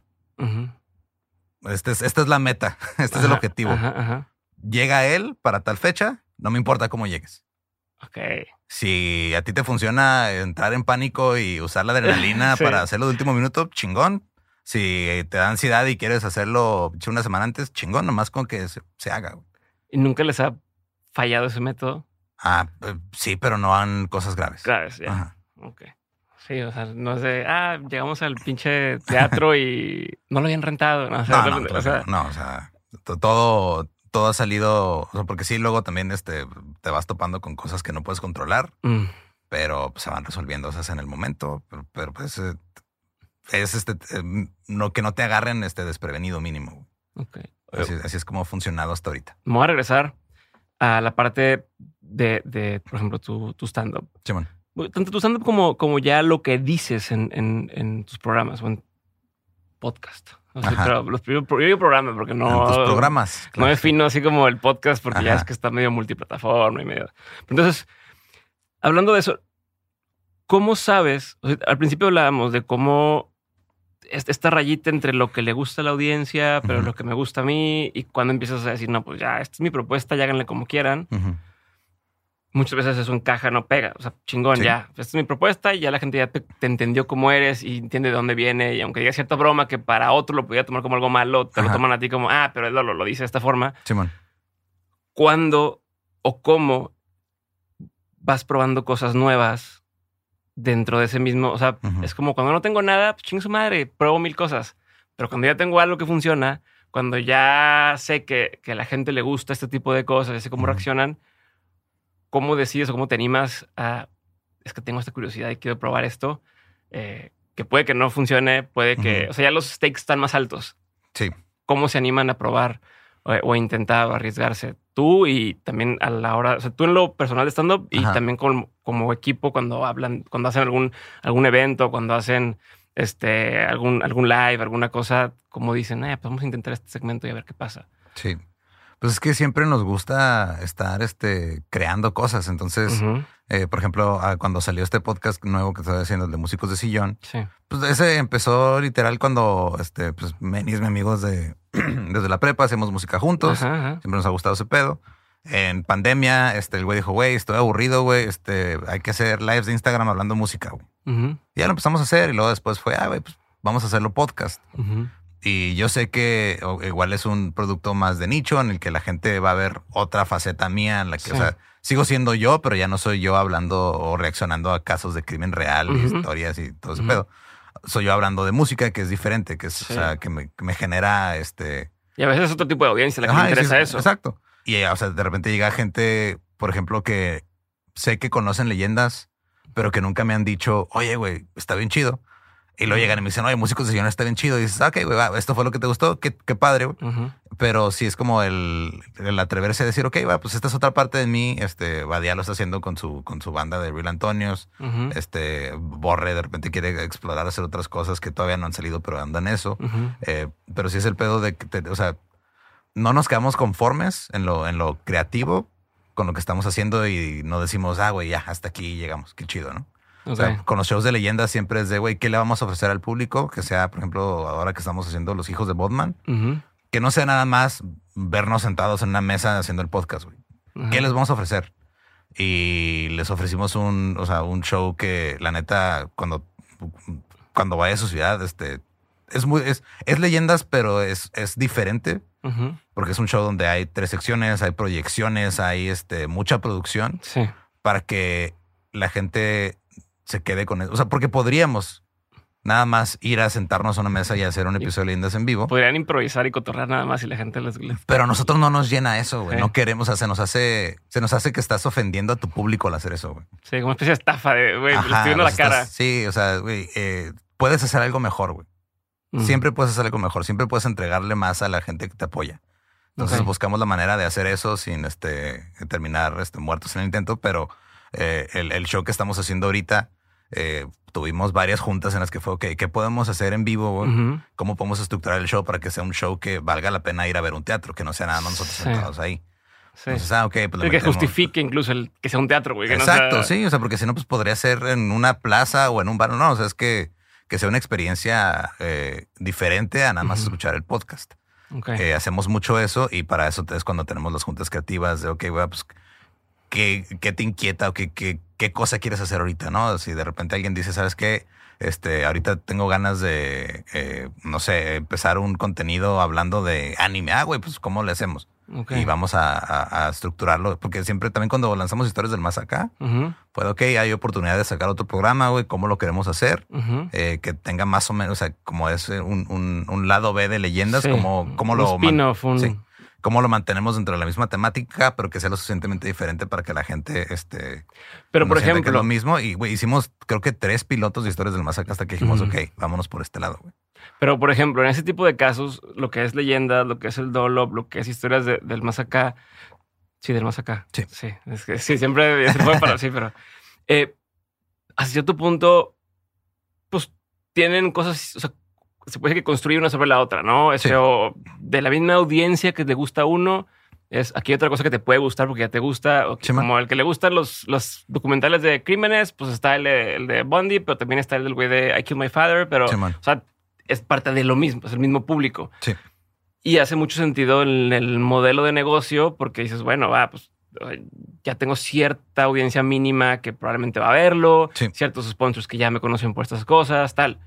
Cuando brincas de hacer eso a decir, bueno, vamos a hacer eh, músicos de sofá, pues es empezar de cero un poquito. Sí. Entonces, pero, pero ya no eres un güey que dice, pues nadie depende de mí, este, tal. O sea, ya esos son horas de producción, horas de estar grabando, horas de estar editando, agenda. Eh, la hora que estás ahí es hora que no puedes viajar a otra ciudad a hacer un stand-up o hacer cosas. ¿Cómo, o sea, ¿cómo decides cuando ya lo vas? O sí empezarlo, ¿no? Es como quien dice, no da brinco sin guarache. O sea, ya tienes, cuando decides armar eso porque tienes un sponsor detrás ya específico, o es vamos a ver qué pasa y tienes un límite de cuánto tiempo vas a intentarlo, ¿no? O sea, como de, cuéntame, hazme tu tren de pensamiento para ese tipo de nuevas ideas o nuevos posibles proyectos que no a fuerza vayan uno sobre el otro. Sí, pues en sí como nosotros nunca empezamos a hacer esto eh, así como diciendo, ah, huevo, esto es el que va a pegar y nos va a sacar. O sea, eso fue fortuito, fue algo que de repente pasó y ahora es de, ok, ¿cómo logramos que este proyecto, que es Leyendas, este, se vuelva algo más grande y podamos hacer otras cosas para en caso de que un día se acabe, pues no vamos a quedarnos tampoco así nomás. Entonces, como, la, en, como en cualquier empresa, güey, tienes tu, tus, tus productos, eh, que uno es este, la, el producto estrella y tienes el... El cash cow o la estrella. Sí, exacto. o sea, tienes tus matrices de cuatro que siempre se me olvida cómo se llaman los demás. Entonces tienes que, estar consciente también tú de eso. O sea, obviamente, pues, leyendas ahorita es lo que más este, eh, genera eh, ingresos y, y, hype e interés. Y entonces, obviamente, pues ese va a ser la prioridad. Eh, pero igual este, estás invirtiéndole recursos a un proyecto nuevo y también tienes que saber hasta dónde, ¿no? O sea, es de, ok. sí, estás diluyendo a cierto punto. O sea, diluyes tiempo, equipo, atención, todo. Sí, entonces tienes que decir, ok, pues, eh, vamos a hacer esta otra cosa nueva, eh, vale la pena eh, hacerlo directamente con esta plataforma que me está ofreciendo exclusividad o prefiero hacerlo por mi cuenta o prefiero, o sea, ¿cómo, cómo lo vamos a sacar? Entonces, sí existen esas conversaciones. Este, digo, Músicos de Sillón originalmente iba a salir en el 2021, güey. Pero la conversación fue de, no sabes qué, no nos vamos con esta plataforma exclusiva, mejor vamos a este, hacerlo crecer nosotros por nuestra cuenta. Creemos que nos va a funcionar mejor este, nosotros tener la propiedad intelectual. Y, o sea, son esas cosas que la gente luego escucha el podcast y ni se... No, no, no piensa nadie más, pero, yo sí, pues justo te pregunto yo, porque yo sí estoy pensando en eso y me interesa y, y, y, con escuchan de que está escuchando esto que también quieren entender como la lógica que usan ustedes o que usas tú detrás de estas decisiones. Sí, porque es, es esto de, ok, tenemos que este episodio de leyendas va a haber cada semana, pase lo que pase, porque ese es el, el, producto más fuerte ahorita. Es probable que a lo mejor uno de los otros productos o proyectos que hagamos este, llegue a ese nivel o, o lo supere. No sabemos, porque no sabemos qué va a pasar con leyendas tampoco, güey. Pero eh, es este. Es, es, ver así, ok, qué carga de trabajo tenemos, cómo hacemos, este, cómo cuidamos el producto, el proyecto principal, que no disminuya la calidad, que, siga siendo lo que es y, qué más cosas más podemos hacer con él. Y también estamos conscientes de que no podemos estar exprimiendo el concepto de leyendas como tal. Mm. Porque el estar así de ah, vamos a hacer leyendas y luego vamos a hacer este otro proyecto que es este, o sea, pues. Leyendas de fútbol, leyendas de no sé qué. No, o sea, yo no. Eh, eh, eso vive como en su propio este, ecosistema eh, temático, por así decirlo. Músicos de sillón, lo único que tienen en común con leyendas es que aparezco yo. Y ya, o sea, el, proyecto en sí es de temas completamente diferentes. Eh, incluso el tipo de humor es un poquito diferente porque en, con, con Manny él, saca otra dinámica simple, es, diferente, o sea, la manera en la que platicamos y todo. Eh, llega, obviamente llegó audiencia de leyendas y hubo uno de los que dijeron, ¿sabes qué? Pues no me gustó y se va, no pasa nada. Pero también llega audiencia nueva por este que el algoritmo les dice, ah, güey, ¿te gusta Juan Gabriel? Escucha el episodio que hicieron esto de Juan Gabriel. Y a eso es a lo que le estás tirando. Eso que vamos a ver este cómo van creciendo estas nuevas cosas. Va bien, eh, si no va bien, ¿qué podemos hacer para que corregir el rumbo? y, y así te lo vas llevando. Pero sí es un pedo de que tienes que estar como muy atento a uno, este, ofrecer todos los proyectos que hemos sacado de, podcast y de, todo lo que hacemos, siempre traen un trabajo creativo de meses de estar este, definiendo qué vamos a hacer, cómo se va a hacer, hacer pilotos, hacer este, pruebas, eh, cómo va a funcionar, cómo va a, hacer la edición, cómo va a ser el, branding, cómo va a ser todo este pedo. Y no lanzamos algo hasta que no nos sentimos contentos con que el primer episodio va a estar bien. Mm. Y eh, ha, habido proyectos que pues ahí se quedaron a medias. Ideas que dijimos, sabes que esta idea estaba chida, pero, o sea, no, güey. Ahorita no. A ver, tengo dos dudas de eso. Una duda es, ¿cómo decides cuándo matar un proyecto? O sea, cuando dices, ya, ya no fue, O, incluso pusiera, pero no es la prioridad, como a lo mejor el Late en su momento, que oye, pues, poco a poco iba a agarrar vuelo y a lo mejor con leyendas luego agarraba vuelo el otro, lo que fuera, y decir, no, pues ya, hasta aquí. Eso es una pregunta. Y la otra pregunta es, especialmente en el tema creativo y demás, pues mucho, como dices, de prueba y errores, de estar intentando. ¿Cómo evitas que esa sobreplaneación pues mate un proyecto antes de que nazca siquiera y, antes de darle oportunidad? No, porque tiene mucha gente diciendo, mira, inténtalo, hazlo, ¿no? O sea, a ver, leyendas, pues empezó y pues empezaron a hacer y le han dado dando forma, pues dando cosas. Creo que ese inténtalo y hazlo no tiene que ser en público necesariamente. o sea, porque eso es lo que te dicen. Inténtalo y hazlo, sí, güey, pero este, no es como que cuando aprendes a andar en bicicleta, nomás te suben y te empujan hacia la. No, pues hazlo, güey. No, o sea, tienes que aprender a pedalear y aprender a, o sea, no partirte la madre. Entonces, eh, sí tienes que tener muy, como muy, muy presente eh, cuál es mínimo el concepto de, de o sea, de, lo que estás haciendo, ¿no? O sea, por ejemplo, tú estás muy consciente de cuál es el concepto de, de, mente. Si tú dices, aquí se habla de esta manera sobre estos temas.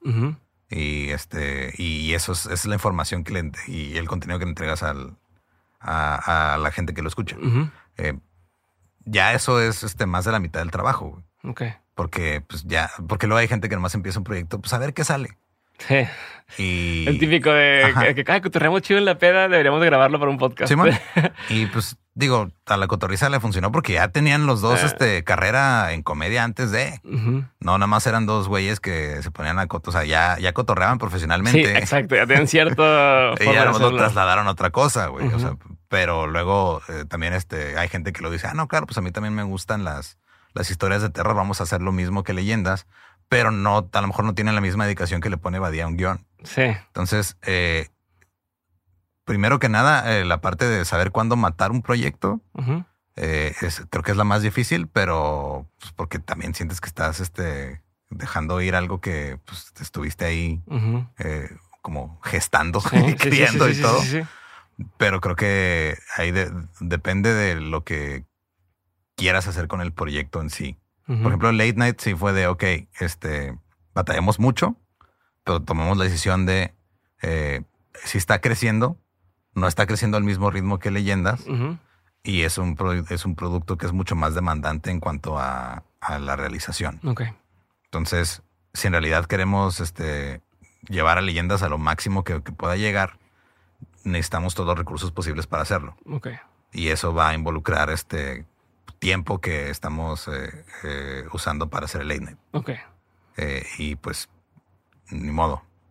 Y ya conforme va, creciendo leyendas, que vamos haciéndonos de más este, recursos, tanto humanos como materiales, es de, ok, esto ya, está, ya lo establecemos. Ahora, este, ¿qué podemos hacer? Que sea un poquito diferente o que sea este, a lo mejor parecido como historias del más acá, pero. Complementario. Pues, ajá, pero sin partirnos la madre. Entonces aquí lo que pasa es de, pues Badía tiene la carga principal en leyendas y ahora tengo en el Dolop. Borre lo tiene historias del más acá. Entonces son tres eh, proyectos, eh, dos que nos involucran a los tres, pero que este, el líder creativo es, diferente. Entonces. Badía no se tiene que preocupar por eh, eh, lo que va a pasar en el Dolop. Él nada más tiene que llegar a grabar. Sí, no le quita tiempo mental. Ajá. Él nada más llega a grabar y listo. En leyendas, este Borre y yo llegamos igual. En historias del más acá, Badía y yo llegamos igual. O sea, eh, de repente hay conversaciones de, oye, estaría chido hacer esto y ya lo, ponemos sobre la mesa. Pero es esa misma cosa de, este, como las responsabilidades que le tocan a cada quien te descargan a ti mentalmente de ciertas cosas. Y el dejar que un proyecto primero como que madure poquito antes de salir, creo que es lo que nos ha funcionado más. Porque si hubiéramos sacado el primer episodio que se grabó de Historias del Más Acá, güey, que era muy diferente a lo que está haciéndose ahorita, pues igual a lo mejor este, no hubiéramos estado contentos si hubiéramos tenido que corregir sobre la marcha porque ya está el compromiso de cada semana tiene que ser un episodio porque ya lo dijimos, ya salió el primero. Y luego te tardas a lo mejor dos, tres meses en decir, ¿sabes qué, güey? Pues ya nos fuimos por otro lado. Ya. Entonces, esa parte es como ponerte una fecha, un deadline de decir, ¿sabes qué? Este, ¿qué? ¿qué tenemos que hacer? De, tanto la parte creativa como la parte técnica, como la parte de branding y marketing y todo ese pedo. Y, va, y tiene que estar todo eso listo antes de que lo hagamos público. Entonces, en la parte creativa, a lo mejor va a involucrar escribir y reescribir y reescribir el guion o el concepto. En la parte de, técnica va a ser, ok, queremos que sea nada más este un podcast así donde se está hablando, queremos que esté ambientado, cuánto queremos que dure el episodio, todas esas cositas. Este... Pero justo, aparte de mi pregunta tiene que ver con dónde, cuándo sabes dónde ya. ¿no? Este, y es esto de la fecha. O sea, si tú, porque es como un pintor, ¿no? Que dicen, ok, ¿cómo sabe el pintor que ya está listo el cuadro? O sea, cuando dices ya acabé, ¿no? O le falta, híjole, un brochazo más o un tal más. Eh, en este caso, que es muy abstracto, o sea, es, sí, es muy abstracto, cuando dicen ya, ya hicimos tres intentos, porque no hicieron otros tres intentos más o otros pilotos más? O porque, o sea, cuando dices, bueno, ya hasta aquí, por la fecha que, se, que fijan eh, creo que la fecha es la que te mentaliza a en realidad este dedicarle tiempo y energía mental y, trabajo. O sea, los deadlines ayudan a eso, pero siento que es cuando todo el equipo está este, satisfecho que digamos que llegaste a un 70, 80% de lo que querías lograr. o sea, no se llega al 100. No, del, inicio no se llega al 100. Ok. Pero dices, ok, ya, ya está prácticamente todo y el resto va a ir saliendo sobre la marcha porque obviamente los proyectos evolucionan. Pero este, tú decir, ok, ya el equipo se siente satisfecho. Sabemos que hay una que otra cosita que puede mejorar, pero que ya son detalles mínimos, ya son los adornos, ya son este, cosas que no es el, el como core, el, core, porque pues, si no está bien el núcleo de lo que estás haciendo, pues va a estar muy difícil. El pedo es identificar cuando, porque si le pasa al pintor, le pasa al stand-up que tú dices, ah, no, pues terminas, este, Dicen que nunca terminas de escribir un chiste, nomás lo abandonas. Ajá, sí, sí, sí, sí. Pero eso ya es como también parte de, cómo funciona el proceso creativo de cada quien. Y tiene que ver con el gusto también de cada quien, porque justo también puedes decir, bueno, para mí ya está suficientemente bien. Sí. Y el resto del mundo dice, no, pues está pinche todavía, ¿no? por ejemplo, yo ahorita vi el, el, especial de Andrew Schultz. No sé si lo viste. No lo he visto todavía. Sí. Bueno, está, está bueno, pero siento que acaba o sea, al final es como, güey, hubieras dedicado media hora más, a pensar cómo cerrar. O sea, cómo cerrar y porque todo el mundo termina con un chiste. Bye, gracias, listo. Y dices, chingado, güey, ese es extra, pero que a lo mejor para él era irrelevante o era suficientemente bien y funciona para lo que necesito o, por lo que fuera. Eh, pero bueno, ya me quedó claro entonces hasta dónde o cómo decides cuando ya arrancar. Lo que quiero nomás hacer como un, énfasis o un matiz de, ahorita me decías cuando sabes cuándo abandonar un proyecto, pero por ejemplo, pongamos el caso, de músicos, este, este nuevo podcast. ¿Qué mides o en qué te fijas o qué métrica es la que te haría decir, sabes qué, ya no lo vamos a seguir? O sea, ¿qué tendría que pasar para entender también cómo, funciona tu forma de pensar? Dices, ¿qué estás midiendo para decir ya no es conveniente seguirlo haciendo? pensando en lo que me decías del dolop, no, perdón, de, del late night. Sí. Que me decías, bueno, ya los recursos que nos toma y tal, ya no nos da para poder seguir haciendo que esto siga funcionando chingón, ¿no? Okay. Ahorita dices, bueno, y, puede ser con, el, con músicos de o puede ser cualquier otro, ¿no? Eh, eh, ¿qué, mides para decirlo? ¿En qué te fijas para decir, ya hasta aquí, este proyecto ya hasta aquí llegó? Pensemos en algo nuevo, matémoslo, hagamos otra cosa. Eh, digo, hace poco se terminó otro proyecto que era PATD, que era que fue de ellos un, podcast que se hacían Borre Luisardo y que, yo lo producía. Yo no salía a cámara, de hecho, eh, se hizo un mame de que yo era un personaje que obviamente todo el mundo se creyó, pero estuvo muy chido. El punto es de que ella era un proyecto de ellos y iba bien, o sea, iba avanzando chido. Tenía este, números que otros proyectos tal, vez consideraban envidiables. Pero ellos dijeron, ¿saben qué, güey? Este, la neta, sí nos gusta hacer esto, pero este, queremos hacer otra cosa y si queremos hacer esta otra cosa, tenemos que matar el podcast mm. porque este, tanto el recurso mental como el tiempo eh, no nos va a dar para hacer ambas. Entonces ellos tomaron esa decisión. Eh, dijeron hasta agosto llegamos, se hizo un live de despedida, todo chido. Y ya esa fue como que fue una mezcla entre el. Eh, o sea, ellos decidieron eso porque dijeron, ah, güey, si queremos hacer este otro proyecto, que es un poquito más ambicioso, eh, no vamos a poder seguir manteniendo este. Ok. Ellos por eso tomaron esa decisión. Yo en lo personal, eh, creo que son varios parámetros, que es este tanto tu interés en el proyecto, o sea, de qué tanto te interesa a ti, qué tanto le está interesando a la gente, porque los números a veces son engañosos, güey. Sí.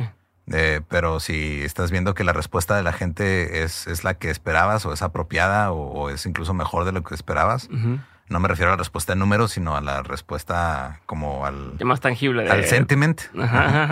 Eh, esa, esa parte, dices, ok, va, pues a lo mejor ahorita no nos está escuchando tanta gente, pero la gente que nos escucha está muy enganchada. Eso es una buena señal. Y esa es como la parte de la audiencia. La parte personal es este, este proyecto. Eh, se, o sea, todavía me emociona hacerlo. Todavía este, me siento contento. O sea, leyendas tenemos tres años haciéndolo y cada vez que me siento a escuchar una historia ahí y a decir mis pendejadas. Lo disfruto. Lo disfruto y me emociona el vamos a grabar y vamos a estar ahí haciendo este pedo. Eh, en Músicos de Sillón, que es este estar de yo, eh, Ben y yo generando los temas. Eh, terminamos un episodio y desde ah, se nos ocurrieron otros tres temas y ya ahorita tenemos planeadas prácticamente cuatro temporadas. La razón por la que se hacen temporadas es porque pues, los tiempos ¿no? de cada quien y vamos grabando como que de, por, partes. por partes. Pero siento que este, tienes que también tú ponerte como que esos parámetros de, o sea, si me sigue gustando, eh, tengo todavía eh, el, tiempo y la energía mental de, hacerlo sin que afecte las demás cosas que hago, tanto en lo profesional como en lo personal. Y si en realidad está teniendo eh, la respuesta que esperas. Y por respuesta, insisto, no me refiero a los números. Me refiero a que la gente que está consumiendo el contenido esté en, realidad este, esperándolo. O sea, que, este, que sale cada martes o cada miércoles, cada, el día que salga, que estén ellos también, que sea parte de su rutina, que ellos estén emocionados de, de consumir ese, ese producto. Sí. Si el día que no salió te digan, eh, qué pedo, yo sí, qué pedo, güey. O que te digan ahora que se terminó la, primera, temporada de Músicos de Sillón, que fue de, eh, güey, qué pedo, ¿cuándo la segunda? Y les dices, no, espérate, en un mes sale, güey. O sea, eh, ya cuando este, logras este, tener a ese público, sea grande, sea mediano, sea pequeño, pero fiel, y tú sigas teniendo las, las ganas y los recursos para seguir haciéndolo, eh, yo siento que pueden durar mucho tiempo. Porque sí, lo que sí me he dado cuenta específicamente en México con el boom del podcast es de que muchos lo abandonan en chinga, güey. Piensan que a los dos, tres meses ya van a estar este, eh, monetizados en YouTube o ya van a tener este, a Coca-Cola ahí tocando la puerta de, eh, güey, me quiero anunciar contigo. Mm, en realidad no, no sabemos. No, no hay una. No hay una fórmula para decir este, este pedo va a pegar y ya. Ah, hay cosas virales de repente, pero la, o sea, lo, único que tú puedes hacer es hacer el mejor trabajo posible para que en caso de que de repente llegue algo muy grande, este, no te agarres prevenido. Sí, te agarre listo para seguirle. Pero a ver, por ejemplo, ahorita lo, que mencionas me hace pensar en algo de. Ahorita que es lo de Borre, ¿no? Lo del proyecto este de, de. ¿Qué fue de ellos? Sí. Este. Ahorita le cambié a músicos de, del sofá, no era el sillón, pero. es, es, muy común que haga eso la gente, sí. Este. Eh, por ejemplo, dices, oye, decidieron, iba bien el proyecto, decidieron, oye, esto por ahora no lo queremos hacer esto otro. Siento que a más de uno nos pasa em, este tema de estar chapulineando entre proyectos. ¿no? De, y, no fuerza porque te deje gustar uno, pero porque te gustan otras cinco cosas. Y dices, bueno, ahí está y va, pero también quiero hacer esto, también quiero hacer esto, también quiero eso. No sé si es algo que te pasa a ti. Y justo otra vez es cómo, cómo decides en cuál quedarte durante más tiempo o cuál seguirle apostando o incluso, eh, eh, no sé, la disciplina de, de mantenerte. por ejemplo, el caso de ellos, a lo mejor dices, yo no, sé, quiero que hables por ellos, pero una situación similar, donde a lo mejor sigues haciendo X proyecto, el primero que hiciste, y ya que le empieza a ir bien cabrón, es cuando te empiezas a enamorar como un doble enamoramiento, ¿no? Es de que ya me gustaba, pero ya es mi pasión porque ya me, me trae todo esto más. Sí, man. Y, y creo que muchos abandonan, como dices, rápido esto de intenté esto porque lo quería intentar, me quité un poquito la comezón, todavía no agarro, bueno, ahora intento otra cosa y ahora intento otra cosa. ¿Qué piensas tú? o sea, ¿qué postura tienes ante, ante eso y qué te ha funcionado a ti? A mí lo que me ha funcionado es este, o sea, desconectarme un poquito emocionalmente de, de ese tipo de cosas y, verlo como, como una lista de prioridades, ¿no? Así de, ok, está eh, este proyecto que ahorita es lo que eh, genera tal vez más ingresos y me genera también mucha satisfacción personal. Este a lo mejor me genera más satisfacción personal, pero no me genera suficientes ingresos. Entonces, eh, vas como que... Pirámide más low, ¿no? Primero necesito... Básicamente es, es, ese pedo, pero luego... Es que es demasiado abstracto, güey, pero siento que es la mejor manera que lo puedo explicar. Eh, obviamente te vas a casar con tus proyectos porque son tuyos, pero también tienes que aprender a ser objetivo y también tienes que este, tener gente que te rodea en la que puedes confiar y le puedes decir, oye, la neta, este, eh, nomás vamos a rebotar ideas o, me siento así o estoy pensando esto y y tenerla también este, el, temple de que si te dicen la neta, güey, siento que deberías abandonar esto y no ofenderte, güey, porque luego llegas con alguien y le pides una opinión de algo. Pasa mucho entre comediantes con chistes en específico. Oye, ¿qué piensas de este chiste? Ah, pienso que podrías trabajarlo. Y, ah, pues vete a la verga. Yo pienso que está perfecto. No, pues, pues no, güey. O sea, ¿para qué pides una, una, opinión o una retroalimentación si no la vas a tomar en cuenta? Primero tómala en cuenta y luego si no te sirve la desechas, güey. Pero, pero no te cierres a eso. Eh, y sí siento que eh, sí es, mucho de, de introspección y de estar eh, consciente de, ok, yo como persona tengo estos límites, tanto de, o sea, de estas limitantes, ¿no? Esto es lo que sé hacer, es lo que me gusta y esto me está este, dando para comer y esto me está dando para, pues, para que coma el alma nada más. Y es equilibrar las cosas. Este, yo siento, siento, que siempre he sido muy mediador en todo, siempre estoy tratando de buscar el, centro, el punto medio de, las cosas. Este, hasta la fecha no lo he encontrado, pero cada vez me acerco más. Eh, y siento que sí es mucho de tú estar consciente de esto es lo que estoy haciendo, eh, por qué lo estoy haciendo y en realidad qué me está dejando de, recompensa o de resultado. Y a veces es difícil porque pues ahí estás este, casado con cosas que a lo mejor no, no te están dejando nada, pero tú estás ahuevado y, y aprender a, a, darte cuenta que a veces estás nomás de aferrado. Hasta en una fiesta es difícil, güey. Sí, sí, sí. Pues este, este, eso que me dices este cabrón, porque justo es el, el tema de, de, escuchar a otros, ¿no? Y estás de terco y te dicen, es que no va por ahí. Pero luego cuando historias no escuchamos de este güey es una pistola y le dijeron que no no sé cuántas veces y le dijeron que no era por ahí y terminó siendo quien es, ¿no? Por eso te digo que, o sea, uno es terco y el otro es perseverante. Nomás depende de dónde, depende de la historia. sí. Oye, toca por completo de tema. Fuiste papá muy chiquito. Sí. Eh, ¿Cómo ha cambiado tu forma de ver la paternidad de en ese momento a, pues, hoy que ya estás más peludo y, tienes más recorrido. Y creo que en ese entonces todavía ni siquiera tienes un trabajo fijo, no tenías esta estabilidad. Eh, ¿Cómo ha cambiado tu forma de, disfrutar la paternidad o de verla? Sí, pues digo, eh, ahora mm, de una manera como más tranquila, o sea, como de este no, menos preocupado eh, de pues del mundo en general. Y más enfocado en este darle lo, la, mejor versión de mí que pueda darle. Eh, tengo la teoría o la creencia de que no importa qué tan bien, qué tan buen trabajo hagas como padre, güey. De todos modos van a hablar de ti en terapia. O sea, va a pasar. Y, a lo mejor ni siquiera vas a saber por qué, güey. A lo mejor va a ser la cosa más inocua, más inocente y, a lo mejor eso va a ser un problema. Pero no, así pasa. O sea, eso no lo podemos controlar. Eh, lo que sí se puede controlar es este todo lo que puedas hacer por tus hijos y, y tratar de, digo, siento que como padre siempre quieres darles algo mejor de lo que tú tuviste. y, y, muchas veces eso se va nada más a lo material, pero no, o sea, también tiene que ver con cómo los educas, cómo eh, tienes una relación este, con, con ellos, este, tanto en lo, en lo sentimental como en, en, lo, en lo, educativo. Y yo sí siento que eh, ahorita, pues mi hija ya tiene 12 años. Sí. Ella ya sabe a qué me dedico, ella ya está... sí, este, es consciente de lo que, está hago, Sí, y sí, o sea, como que me dice, ah, qué padre lo que haces y todo, pero la neta, o sea, pues al final de cuentas, para mí primero eres mi papá, o sea, como que si es de, no, no, no, no, dice, ah, qué chido tu trabajo y todo, pero pues a mí no me impresiona, güey. Sí.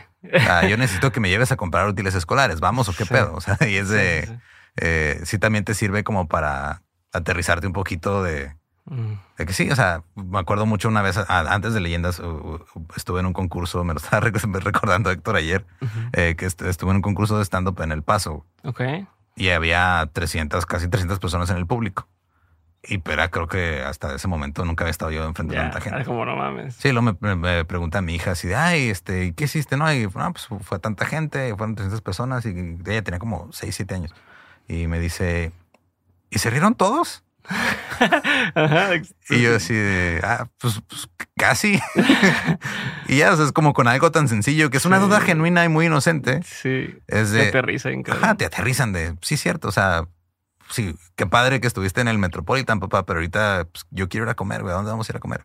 Y, o tengo esta, esta duda de este problema, este, o sea, qué padre que este episodio que sacaste le fue muy bien, pero ese es tu trabajo, güey. O sea, eh, tu, tu, trabajo pues, no me afecta directamente. Eh, lo que me afecta directamente es la relación que tengo contigo. Entonces, aprender a, lidiar con eso, eh, la neta, es, creo que no ha sido tan difícil como lidiar con lo profesional.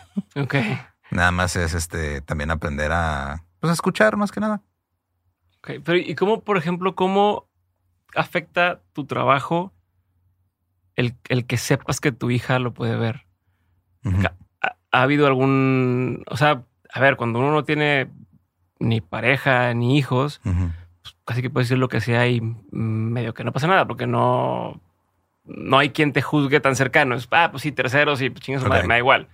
Pero ya que está tu pareja, está tu hija, a lo mejor ibas a decir un chiste de cierta cosa. Ah, es que por decir algo, ¿no? Ah, es que los hijos eh, son los pendejos, ¿no? Por decirte algo. Este, si haces que lo va a escuchar o que lo puede escuchar. Y aunque sea un chiste o aunque sea algo que no, no sé, mi pregunta es, ¿pasa por tu mente ese tipo de cosas? O sea, te filtras diferente eh, pensando en mi trabajo lo puede llegar a ver o, o lo separas por completo y, y, no entra en tu día a día el pensar, ahí está, ahí está mi pareja, ahí está mi hija y pueden ver esto. Eh, lo único en lo que como que filtraría o como que, que cuidaría, que siento que, o sea, a veces hasta lo hago inconscientemente, es este, no, como que no es, no contar historias que no me pertenecen. En este caso, o sea, me refiero a de que sí, o sea, pues la gente sabe que tengo una hija y todo, pero no voy a estarles contando la vida de mi hija. Ya. Es su historia, no mía. Ok. Con la pareja es igual, o sea, digo, ponle uso a, mi novia en, un chiste, pero como premisa, no es el remate. El remate, el remate es, es, es, soy yo. Ok. Eh, o sea, como que eh, y es algo que siento que eh, tal vez sí lo hago un poquito más conscientemente, pero no, nunca es como que me voy a poner a, hacer chistes a costa de porque no soy, o sea, no, no, no, es tu forma. no es mi manera de hacer las cosas. Nada más es este, hay cosas que, pues que no me corresponde a mí hacerlas públicas porque en realidad este, son cosas de la vida de cada quien y, eso es lo que sí cuido un poquito más. Ok, ¿y cómo balanceas esta relación de tu familia con, con tu vida, con tu trabajo, con los viajes, con, con tus desvelos? Ajá, no, pues este mi mamá es la vez la que, la que más la sufre porque casi no la veo. Ya le toca a ella. ya repartiste tiempo en todas y la que menos. Eh, y mi mamá y mi hermano son los que a veces la sufren más. Este, digo, sí, y trato de, de verlos lo más que pueda, pero hay, hay, veces que pasan dos, tres semanas y, y pues no se puede. Pero eh, creo que cada vez estoy haciendo un mejor trabajo de eso. Eh, sí ha habido momentos en los que a lo mejor he tenido de que te digo, te enfrascas tanto en tu trabajo, en lo que estás haciendo, que no te das cuenta de que estás descuidando lo demás. Sí he tenido conversaciones de repente con Tania que me dice, oye, güey, qué pedo, o sea, pues yo también aquí estoy. yo también necesito atención, no nada más todo lo demás. Y es decir, cierto, perdón. Y se corrige y se trabaja y, se sigue adelante, porque pues siempre hay que, yo, yo sí soy siempre de, la postura de que hay que reconocer cuando, eh, no, no ponerse a la defensiva cuando alguien llega y te, dice, oye, está pasando este pedo me siento así y no le puedes decir, ah, pues es que yo no es mi intención que te sientas así, pues, pues, a lo mejor no es intención, güey, pero no puedes cambiar el hecho de que la otra persona se sienta de cierta forma. Entonces, ¿qué vas a hacer para eh, si te importa, exacto, exacto. Y como que esa, esa es la parte en la que te estoy ahorita trabajando más, creo yo. Güey. ¿Y cómo manejas el tema de las amistades? Por ejemplo, o sea, es de los que contesta en WhatsApp o es de los que tiene 100 mensajes de gente conocidos o gente que realmente te importa, pero que dices, no puedo contestar, güey, o, o no. Yo, yo, sí contesto a veces, este, o sea, si me tardo es porque de plano, eh, o sea, son horas de que no estoy en el teléfono o que estoy grabando, estoy haciendo algo. Eh, pero sí intento eh, contestar todo mínimo con un espérame tantito, güey, ahorita no puedo, pero este, mm. no sé, o sea, de repente me manda un mensaje a un amigo, oye, güey, este, quiero platicar algo. Ah, ¿sabes qué, güey? Pues hoy no puedo, pero ¿qué te parece mañana o en dos, tres días, este, ya sea platicamos o nos vemos? ¿Qué pedo? O sea, como que eh, sí intento hacer eso. Eh, porque sí está culero dejar en visto nomás porque sí. Sí. Ok. Nada más curiosidad de cómo lo hacías con tanta cosa que tienes que hacer. Eh, Aparte porque me desespera ver así la notificación de ah. que tengo mensajes. Ya me volví inmune a las, notificaciones así de, correo más. O los de correos así me valen madre, pero, o sea, las, las de conversaciones, porque ya ves, digo, el teléfono te puede, te dice eh, si quieres esta conversación como prioridad o no. Ya están en prioridad las que mm. tienen que estar. Ya. Y, y, a esas son a las que les dedico el, tiempo que. No, tengo un pedo con eso. Necesito ponerme pilas con eso. porque a veces tengo, tengo esta onda de, de mandar a alguien un mensaje, a alguien que aprecio. Digo, le quiero contestar bien. Y entonces en ese, no sé, estoy entre cambiando pañales, estoy no sé qué, tal, tal. Y bueno, al rato que ya me, me desacelere, le contesto bien. Y ese Ahora contesto bien. Se te va. Se va a que ya la, la noche, la rutina de niños de la noche, porque ya, entonces, pues tal, bueno, mañana le contesto y así. Y después ya me di cuenta, una semana después, de que puta madre, no le he contestado a alguien que me importa y que quiero contestarle bien por querer contestarle bien. Sí, ¿no? Como esa persona que no felicitaste porque querías marcarle en su cumpleaños en lugar de mandarle un WhatsApp y ya nunca se lo mandaste por pendejo. Así me pasa a mí. Bueno, yo soy esa persona. pero pues, igual nomás, este, si te agarran ocupado, nomás dile, ah, güey, Simón, espérame tantito y ahorita vemos qué onda. Mínimo por cortesía, güey. Sí, no, yo sé, soy un grosero, no, no estoy justificando. Estoy diciendo como, sí, güey, estoy mal. Quería ver, quería ver si quería encontrar en ti alguien que también estaba mal para sentirme menos mal, pero así no. o sea, igual también estoy mal, pero no tanto como tú. Güey. Sí, no, no, no, no, para nada. Estás con madre, estás con madre, estás con madre. Eh, te iba a preguntar, ¿en qué momento de tu trayectoria entendiste o, o, o confirmaste que esto es lo que tienes que estar haciendo? O sea, que esto era por un lado lo que te movía y por otro lado lo que sí podía generar una, una forma de vida. Porque ya es que te gustaba la música, te gustaba tal y o sea, no, no, seguiste esos caminos por alguna razón, pero acá sí seguiste. Entonces, e, ¿en qué momento o momentos empezó a pasar esta sensación de a huevo? Sí, de aquí soy y también de aquí soy y de aquí puedo ganar. Simón, pues creo que eh, Originalmente, si el sueño era eh, hacer algo que tuviera que ver con la música, o por lo menos eso creía yo que era el sueño. Pero lo que me he dado cuenta es de que a veces este, tienes ciertos sueños que no has como que interpretado del todo bien. Mm. Porque ya este, cuando lo de la música, pues no, o sea, no pasó, no, no, no pude estudiar música, no pude hacer eso y como que hasta estuve un poquito resentido con ella un rato. Y luego cuando empiezo a hacer stand-up, este eh, me empezó a gustar y dije, ah, ok, eh, de vez en cuando me pagan con algo que no es cerveza, que son, eh, que son 500 pesos, pero pues va, güey. Igual si le dedico, a lo mejor puedo llegar a esto. cuando empezamos con Late Night y con cosas en YouTube, ah, pues empezó a caer este, creo que monetizamos como dos mil, tres mil pesos en YouTube más en todo lo que hicimos, que nomás fue para pues, comprar chelas o comprar este, cables o lo que sea. y como que eso, que si hay algo, Tal vez no es suficiente, pero si sigo trabajando va a estar ahí. Lo que me terminé dando cuenta fue de que el sueño no era realmente eh, dedicarme a la música o el sueño no era realmente dedicarme al stand-up o dedicarme a hacer podcast. El sueño en realidad es eh, poder vivir de mi creatividad de algún modo. Mm. Sea eh, música, sea podcast, sea comedia, sea lo que sea. Y ya cuando me di cuenta que mm, eh, lo que yo creía que era mi sueño en realidad era una versión muy estrecha de, lo que era, fue de, oye, sí es cierto, güey. O sea, si hubiera sido músico, pues estaría haciendo lo mismo de cierto modo, o sea, porque el resultado sería el mismo, estaría viviendo de, expresarme creativamente.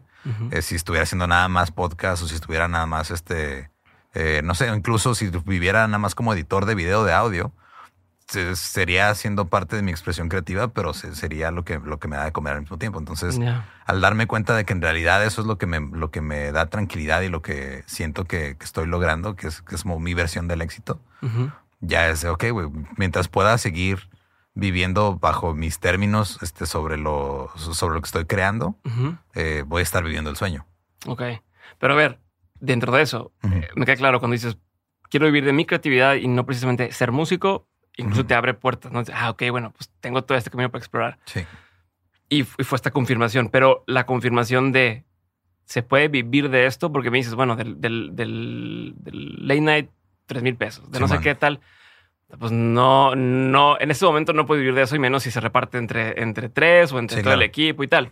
¿Cuándo es donde ya empiezas a encontrar, o sea, a partir de, de qué año estás dedicándote a cosas relacionadas con la comedia y con tal, encuentras que ya hubo una estabilidad económica? Que dices, ya, o sea, ya esos tres mil pesos mensuales que hacía el canal ya se convirtieron en una cantidad que dices, ok, ya de aquí, y puedo hacer más, pero ya, ya, hay, un, ya hay un mínimo que digo, a huevo, ya podemos empezar. ¿Cuánto tiempo pasó de que, de que empezaste, a lo mejor con el late night, a cuando ya existe esto? O sea, o de la vez que le abrieron a Alexis de Anda este improvisado que hiciste o... No, se fue Badía, yo no estuve en ah. ese. Este, pero después estuve en el que fue justo después de... Ah. Eh, fue de, estamos hablando del 2014 al 2019. Fueron cinco años. Cinco años. Sí. Ok, está chingón saber eso porque todo el mundo a veces pensamos que no, a huevo, luego, luego y decir, ok, no. Sí, fueron cinco años. y estuvo y digo, ya lo, ya lo he platicado antes, pero eh, hubo un momento en el que yo me quedé sin trabajo. Tania tenía un buen trabajo y me dijo, güey, si quieres, este, bueno, no me dijo, güey, porque no me habla. bueno, pero me dijo, este, yo te veo, te veo que eres, este, feliz en lo que haces con este pedo y cuando estás trabajando te ves miserable. Entonces, eh, ¿qué te parece si te vas? Porque habíamos estado produciendo shows de stand-up, este, ya había como que algo de, de, un poquito de dinero, pero no mucho. o sea, pues ¿Cuánto tiempo llevabas de, hacer leyendas? Eh, todavía no empezaba leyendas. Ajá. Eh, de hecho, fue este. Eh, habíamos llevado comediantes a Juárez este, a producirles shows. Y todos nos decían, eh, cuando quieran a Ciudad de México, les conseguimos algo. Todos lo decían, este, no todos este, lo decían sinceramente, pero hubo gente que sí fue, ah, ok, pues este, me dice, Tania, pues vamos a ver cómo le hacemos. Este, tú dedícate a esto. cada que pueda, cada dos, tres meses, este, junto juntamos una lana, eh, te, vas allá a México a, subirte, a, dar este, a que te empiecen a ubicar allá de qué lado, este, para, pues, para ver qué sale, ¿no? Y ahí estuvo trabajando, estuvo pues, básicamente manteniéndome. Eh, un, viaje que me fui a principios del 2019, cuando estaba la idea de leyendas, pero todavía no, no la. ¿Ya tienes a su hija en, en esta etapa? Eh, sí, o sea, es mi hija es de un matrimonio ah, previo. Pero, o sea, ya este, esto fue en, 2018, 2019 que ella me dijo, tú dedícate a, ver cómo salir adelante en esto y yo me encargo de la parte económica. Ok. Y empieza el 2019, en, me voy en enero a México, este, hago unos shows allá, me, me voy a como dos, tres semanas, me quedo en el depa de Men y mi compa, y este, ellos salieron de viaje, yo me quedo cuando el depa, cuando a, a, Nina, una, una perrita que, pues es un Rottweiler, está enorme. Perrita. Eh, y, me empiezo a mover allá. Otro amigo que se llama Luis, este, me dice, oye, güey, vi que andas allá en México, este, pásame tu número de cuenta, te voy a mandar una lana, güey, para que no andes batallando. Órale, qué buen pedo. Y fue de, güey, muchas gracias, qué chingón, este, y ya me moví ahí dos, tres semanas. Años después me lo cobró con intereses. no, hasta la fecha no, nomás este. Qué buen pedo. O sea, y, o sea ese sistema de apoyo estuvo muy chingón. Entonces, eh, empieza, eh, empieza este pedo de eh, que me fui para México, me subo a varios shows, eh, luego regreso a Juárez, empezamos leyendas, eh, seguimos este, produciendo algunos shows de comedia, llevamos comediantes que luego también nos invitamos al podcast, este, va Manuna, va Fran, va este, o sea, toda esta gente que nos apoyó en, los primeros episodios. Y, ya como que se veía un poquito más, este, ya como un flujo de trabajo un poquito más establecido. De, ah, estamos haciendo el podcast y luego una vez al mes tenemos un comediante, lo invitamos al podcast también y como que eso nos va ayudando las colaboraciones. Eh, al mismo tiempo empieza a haber oportunidades de, oye, no, pues en junio del 2019 nos invitan a Badia y a mí al Comedy Central Fest a subirnos, vámonos allá, grabamos episodios hasta aprovechar lo que se pueda. Eh, por ahí de marzo de, ese año, eh, Tania perdió su, su trabajo mm. y la liquidaron. Dijo, no, pues vamos a vivir de la liquidación el tiempo que se pueda. Y por ahí de Qué presión. Sí, sí. Ya empieza el cronómetro así. Sí, de, hecho, sí. Y, el pedo fue de que llega, llega octubre y ella ya está de. Ya voy a tener que empezar a buscar trabajo otra vez. Empieza este, a, actualizar su currículum, empieza a, ver qué onda. Y en eso cae el primer pago de, YouTube de leyendas, que ya fue suficiente como para pagar las, las rentas y el mandado. Y pues, ¿sabes qué? No, creo que, creo que ya, ya no tienes que este, buscarle. Parece que esto ahora sí ya Ya, de, Ya hay algo ya que- inició algo aquí, entonces vamos a mejor dedicarle tiempo a esto. Tania siempre ha estado trabajando con nosotros de cierta forma, entonces Ujú. fue de cómo, cómo le hacemos para pues, que dentro del equipo de trabajo también estés y luego ya este, pues ella ahorita se carga de todo, todo lo que tiene que ver con Patreon, por ejemplo. Entonces, este, digo, en el Late se encargaba de cámaras y de gritarnos cuando no estamos haciendo nuestro trabajo bien. Era la floor manager la que nos decía, a ver, ya, vamos la a empezar, órale. la Sí. regañona. Es que tiene una voz muy imponente. También en las Mm. giras, este, cuando eh, solo es lo de las fotos o todo ese rollo, este, que no estamos poniendo atención, eh, chinganos, ¿no? Los pone en su lugar. Sí. Ok. Y ya No se él- cuadran. En ese momento fue en el que ya se, se- nos dimos cuenta de eh, si le dedicamos trabajo y tiempo con lo que hemos dedicado a otras cosas, esto sí ya nos va a mantener.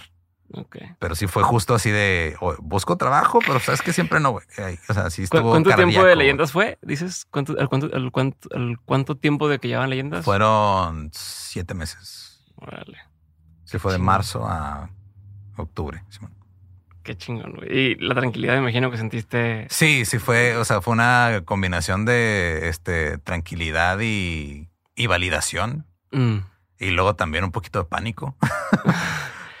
¿Por, qué? Es que yo siempre había escuchado a, a la gente que admiro en el mundo de la comedia decir, güey, te toma 10 años este pedo Mm. y apenas iban 5. Y yo dije, ah, ahorita me quedan otros 5 Otros de ver si pasa para- algo. Ujú. Y luego empezó a pasar algo y fue de verga, estaré listo, güey, para, o sea, porque Sí. a lo mejor No no, lo voy a aprovechar. a lo mejor no estoy bien preparado para, para poder este, aprovecharlo. Ah. Y pues afortunadamente creo que lo hemos manejado bien. Tal vez hay algunas cosas en las que pudimos haberlo manejado mejor, pero hasta ahorita estamos bien y, y siento que eh, no, porque también somos muy eh, como muy cuidadosos o muy tranquilos y no estamos tratando de comernos el mundo en chinga. Ajá. Eh, tratamos de llevar las cosas con calma y siento que eso a lo mejor en algunas cosas te puede afectar, pero creo que mientras estés tranquilo y estés Sí. trabajando a tu ritmo, vas a estar Sí, o bien. sea, desde afuera, al menos Ujú. para los que están en la industria, da la percepción como de, ah, están tranquilos, como van, Ajá. van tranquilos, pero de repente, pum, sale una cosa y pum, sale otra cosa. Sí. Y, y mi impresión es que paso que dan es un paso que dan firme, ¿no? O sea, no, Sí. no, no es como, ah, pues estos güeyes ya lanzaron 35 programas, pero ya cerraron otros 30, pero ya abrieron otra cosa, pero ahora van a lanzar su agenda y luego ya la quitaron y luego van a como que me da esa impresión de no se ve que estén todo el tiempo a, a la carrera o, así. Sin embargo, ahí van, iba, iban saliendo cosas, iban haciendo cosas muy chingonas y, y no han dado un paso para atrás, o al menos la impresión que da desde afuera. Entonces es como esta, como esta hasta, hasta medio intimidante, como el el güey que es, que hace que parezca fácil. O sea, de lo, Ah, no de lo es. profesional, ajá, de, de- de esa gente que es tan profesional Ajá. que hace que la vez parezca fácil y que diga, si ellas pudieron, yo también, pero que ya cuando empiezas a entrar a las entrañas dices, ah, cabrón. O sea, Sí, sí Eh, tienes que estar o sea- muy, o sea, muy este, entregado a lo que haces. sí. Porque digo, al principio podríamos haber dicho, ¿sabes qué? Este pedo está pegando, güey. Vamos a hacer este, una gira con pinches 50, 60 fechas en un año y ahorita estaríamos odiándonos y estaríamos molidos y ya no tendríamos Sí, este, que, o sea, ya estaremos valiendo verga, sí. porque no tenemos, o sea, pues somos humanos, tenemos limitantes, estaremos cansadísimos, ¿no?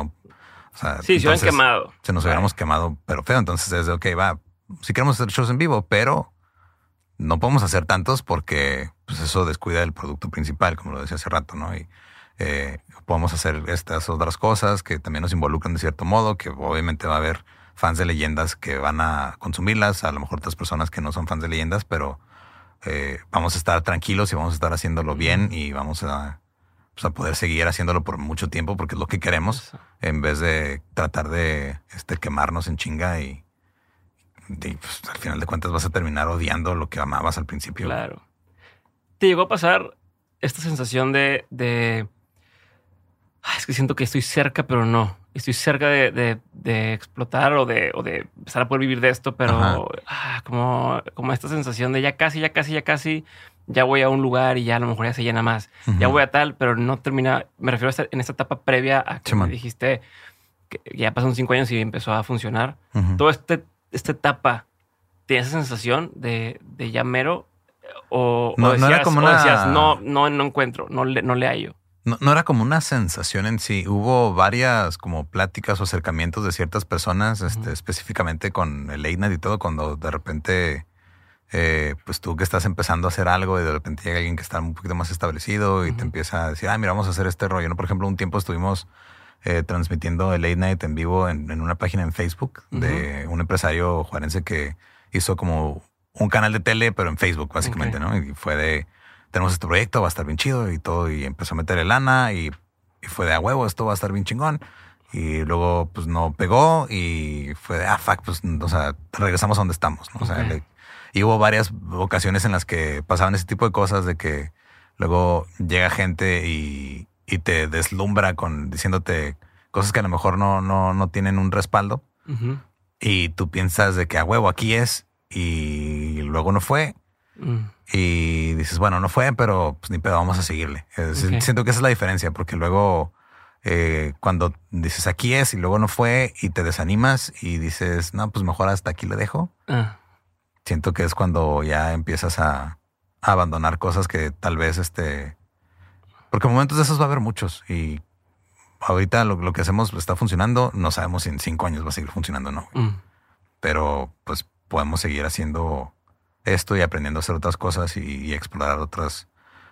Ya nos ha pasado lo suficiente como para saber que no tiene que ser el final. Ya.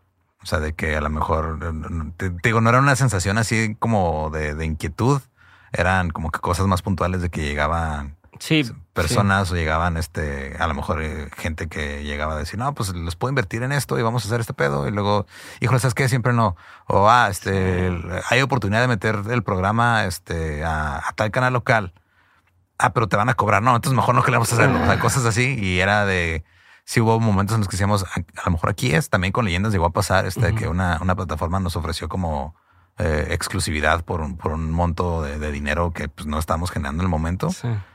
Y sí fue de, güey, creo que aquí puede ser. Y, tomar la decisión de, ¿sabes qué, güey? No, mejor vamos a, o sea, creo que podemos llegar a esto, nos va a, a lo mejor tomar un poquito más de tiempo, pero podemos llegar por nuestra cuenta en nuestros términos. Sí. Esa fue una decisión difícil, pero que eh, pues nos funcionó. Fue un riesgo que tomamos que pudo no haber funcionado. Sí. Nos podemos haber quedado donde mismo y no haber llegado a, esos números. Sí.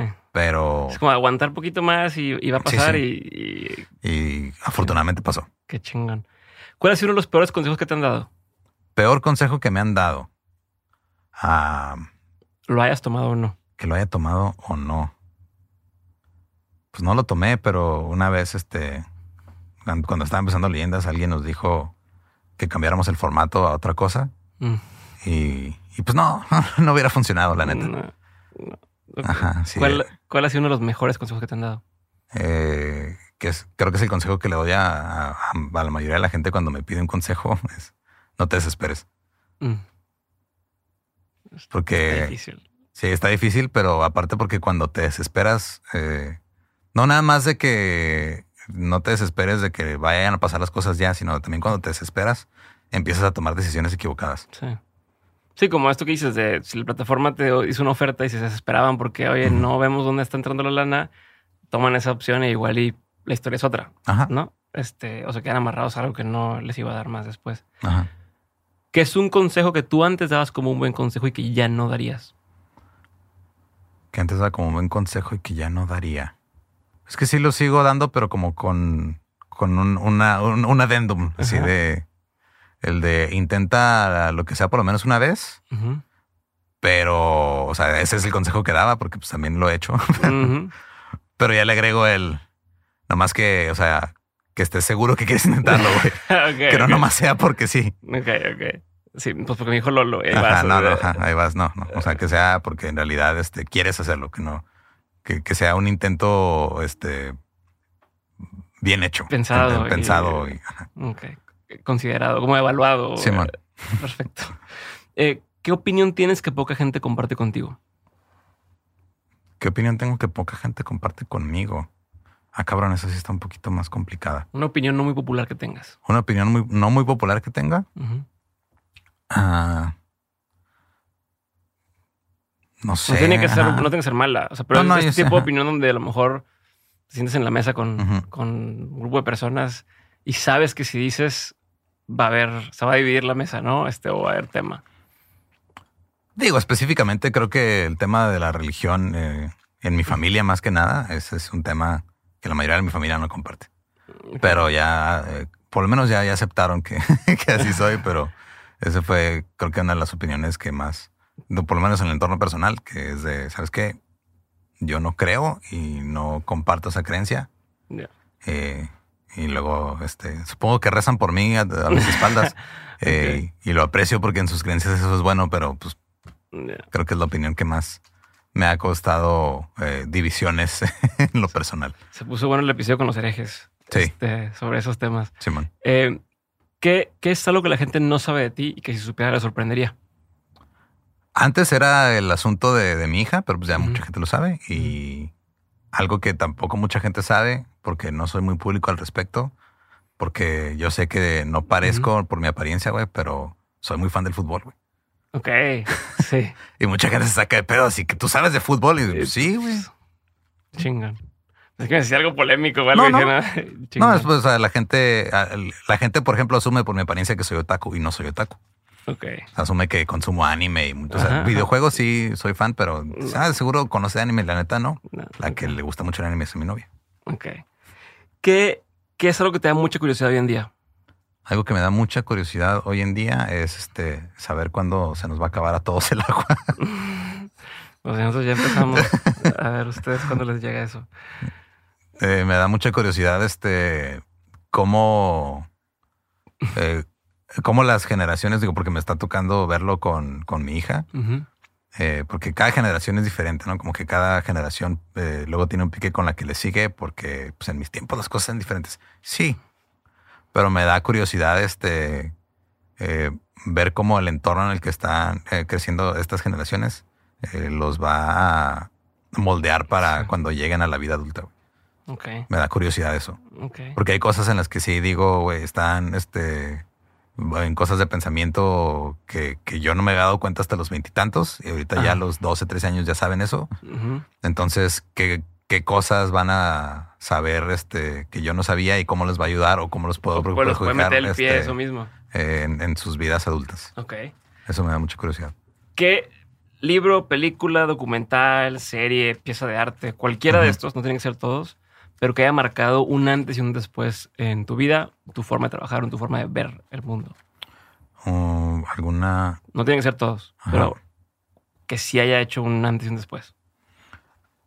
Un, el, el, libro de este es el extranjero, se llama en español, creo, de Albert Camus, que lo leí en inglés, The Stranger, porque eh, me como que me, me, di cuenta que pensaba igual que el personaje principal y que las cosas no le salieron bien al final. Ah. Y dije, creo que tengo que este, pensar bien si quiero ser esta persona o no. Ok. Porque es un persona, digo, si no han leído el libro, es un güey que literal es este, o sea, le vale verga todo. Eso como demasiado neutral y demasiado, pues no me afecta, no es mi pedo. Y al final sí le termina afectando. Y dije, ah, cabrón, o sea, pues igual este, me identifico tanto con él que tal vez debería ajá, este, buscar la manera de no identificarme tanto. Ok. Eh, de todo lo que has vivido, tanto en lo personal como en lo laboral, eh, has tenido, bueno, antes de esta pregunta, no, antes de esta pregunta, es la última pregunta, pero antes, ¿qué proyectos tienen en puerta que me puedas mencionar? Que te pueda mencionar. Eh, pues tenemos. ¿O, qué eh, quieres hacer en los siguientes años? ¿Qué quiero hacer? Eh, me gustaría, primero que nada, empecé a hacer mi, show que se llama Cruel, que lo empecé a, a como que armar con lo que tenía ya de rutina de stand-up en el 2019 y luego empezó la pandemia y luego terminó la pandemia, bueno, terminó entre comillas porque sigue existiendo, pero terminó el encierro, pues. Y lo retomé. Es un poquito diferente a lo que era antes de, eh, pero me gustaría en el futuro próximo, yo creo de aquí a un año, este, llevarlo de, gira lo más que pueda y grabarlo para que la gente lo pueda ver. Eh, también me gustaría trabajar en otras cosas, este, me gustaría participar a lo mejor en, algún eh, proyecto eh, en el que no sea yo uno de los líderes creativos. A lo mejor es ser parte de un equipo de, no sé, de guion o de producción en el que nada más pueda estar trabajando detrás de para aprenderle un poquito más esa parte. Eh, me gustaría eventualmente este, participar en, la elaboración de un libro, porque siempre me ha gustado mucho escribir. Eh, he tomado también como que talleres y cursos de creación literaria. Tengo algunos cuentos viejos que he escrito que ahorita los leo y me dan un poquito cringe, pero, pero pues mira, hubo progreso ya mínimo. ya, ya está una primera versión ahí. ya, ya, aprendí este, ya, ya aprendí que por, tal vez por ahí no era, pero sigo teniendo como que esta espinita de, pues nomás de, de, escribir. Me gusta mucho esa parte. Siento que es una parte que ahorita solamente la puedo expresar en el stand-up en específico, pero también me gustaría escribir otras cosas que no sean eh, eh, necesariamente stand-up o comedia. Ok, perfecto. Última pregunta, Lolo.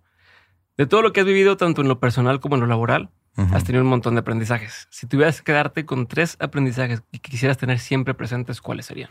Creo que el primero sería el de no te desesperes, el de aprende a aprender a delegar. Ese también me ha servido mucho.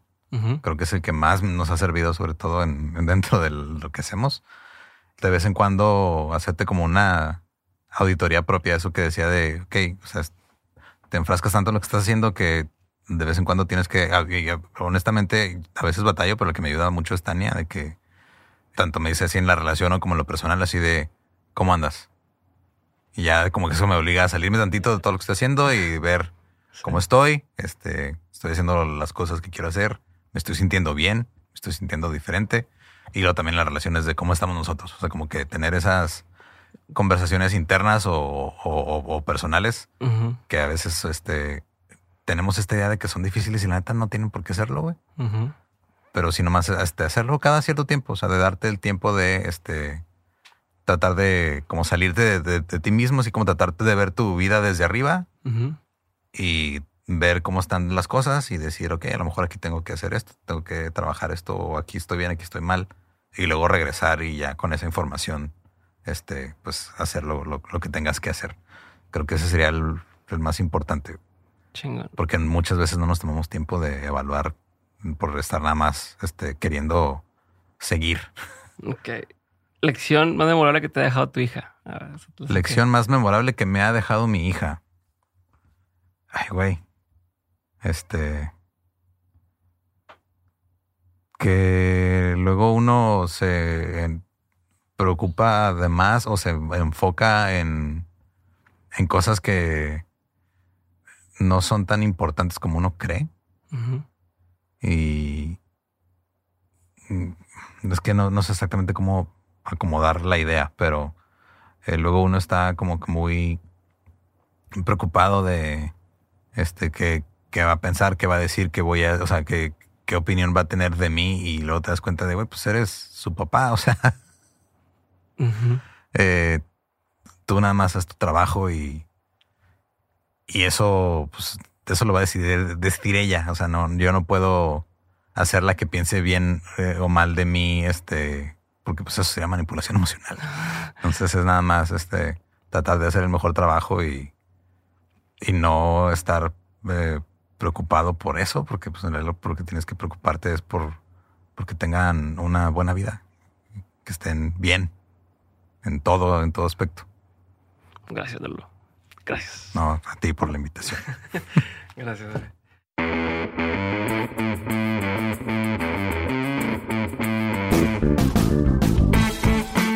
Gracias por haber escuchado este episodio y por ser parte de este movimiento que estamos construyendo en Dementes. Si quieres ayudarme a hacer que más personas abran su mente, desafíen el status quo y que hagan realidad sus proyectos, puedes hacerlo corriendo la voz. Comparte este episodio, sube lo que aprendiste a Twitter o Instagram, escríbele un mensaje o etiqueta a mis invitados. Haz algún clip y súbelo a tus redes sociales, pero sobre todo, y lo más fácil que puedes hacer, es darle clic a seguir este episodio o dejar una reseña y regalarnos 5 estrellas en Spotify o Apple Podcast. Cualquiera de estas acciones hacen toda la diferencia. Por último, si quieres seguir aprendiendo, recuerda que todas las semanas envío el 7 de 7 el newsletter para los innovadores, aprendedores y emprendedores. En este mail que recibes te comparto los mejores recursos que voy encontrando de forma completamente gratuita. Entra a dementes.mx para suscribirte o da clic en el enlace que aparece en la descripción de este episodio. Espero verte muy pronto en el siguiente episodio. Si te quedaste con la duda de algo, en la página también puedes encontrar las mapas de este episodio. Te mando un abrazo grande y nos vemos muy pronto. Bye.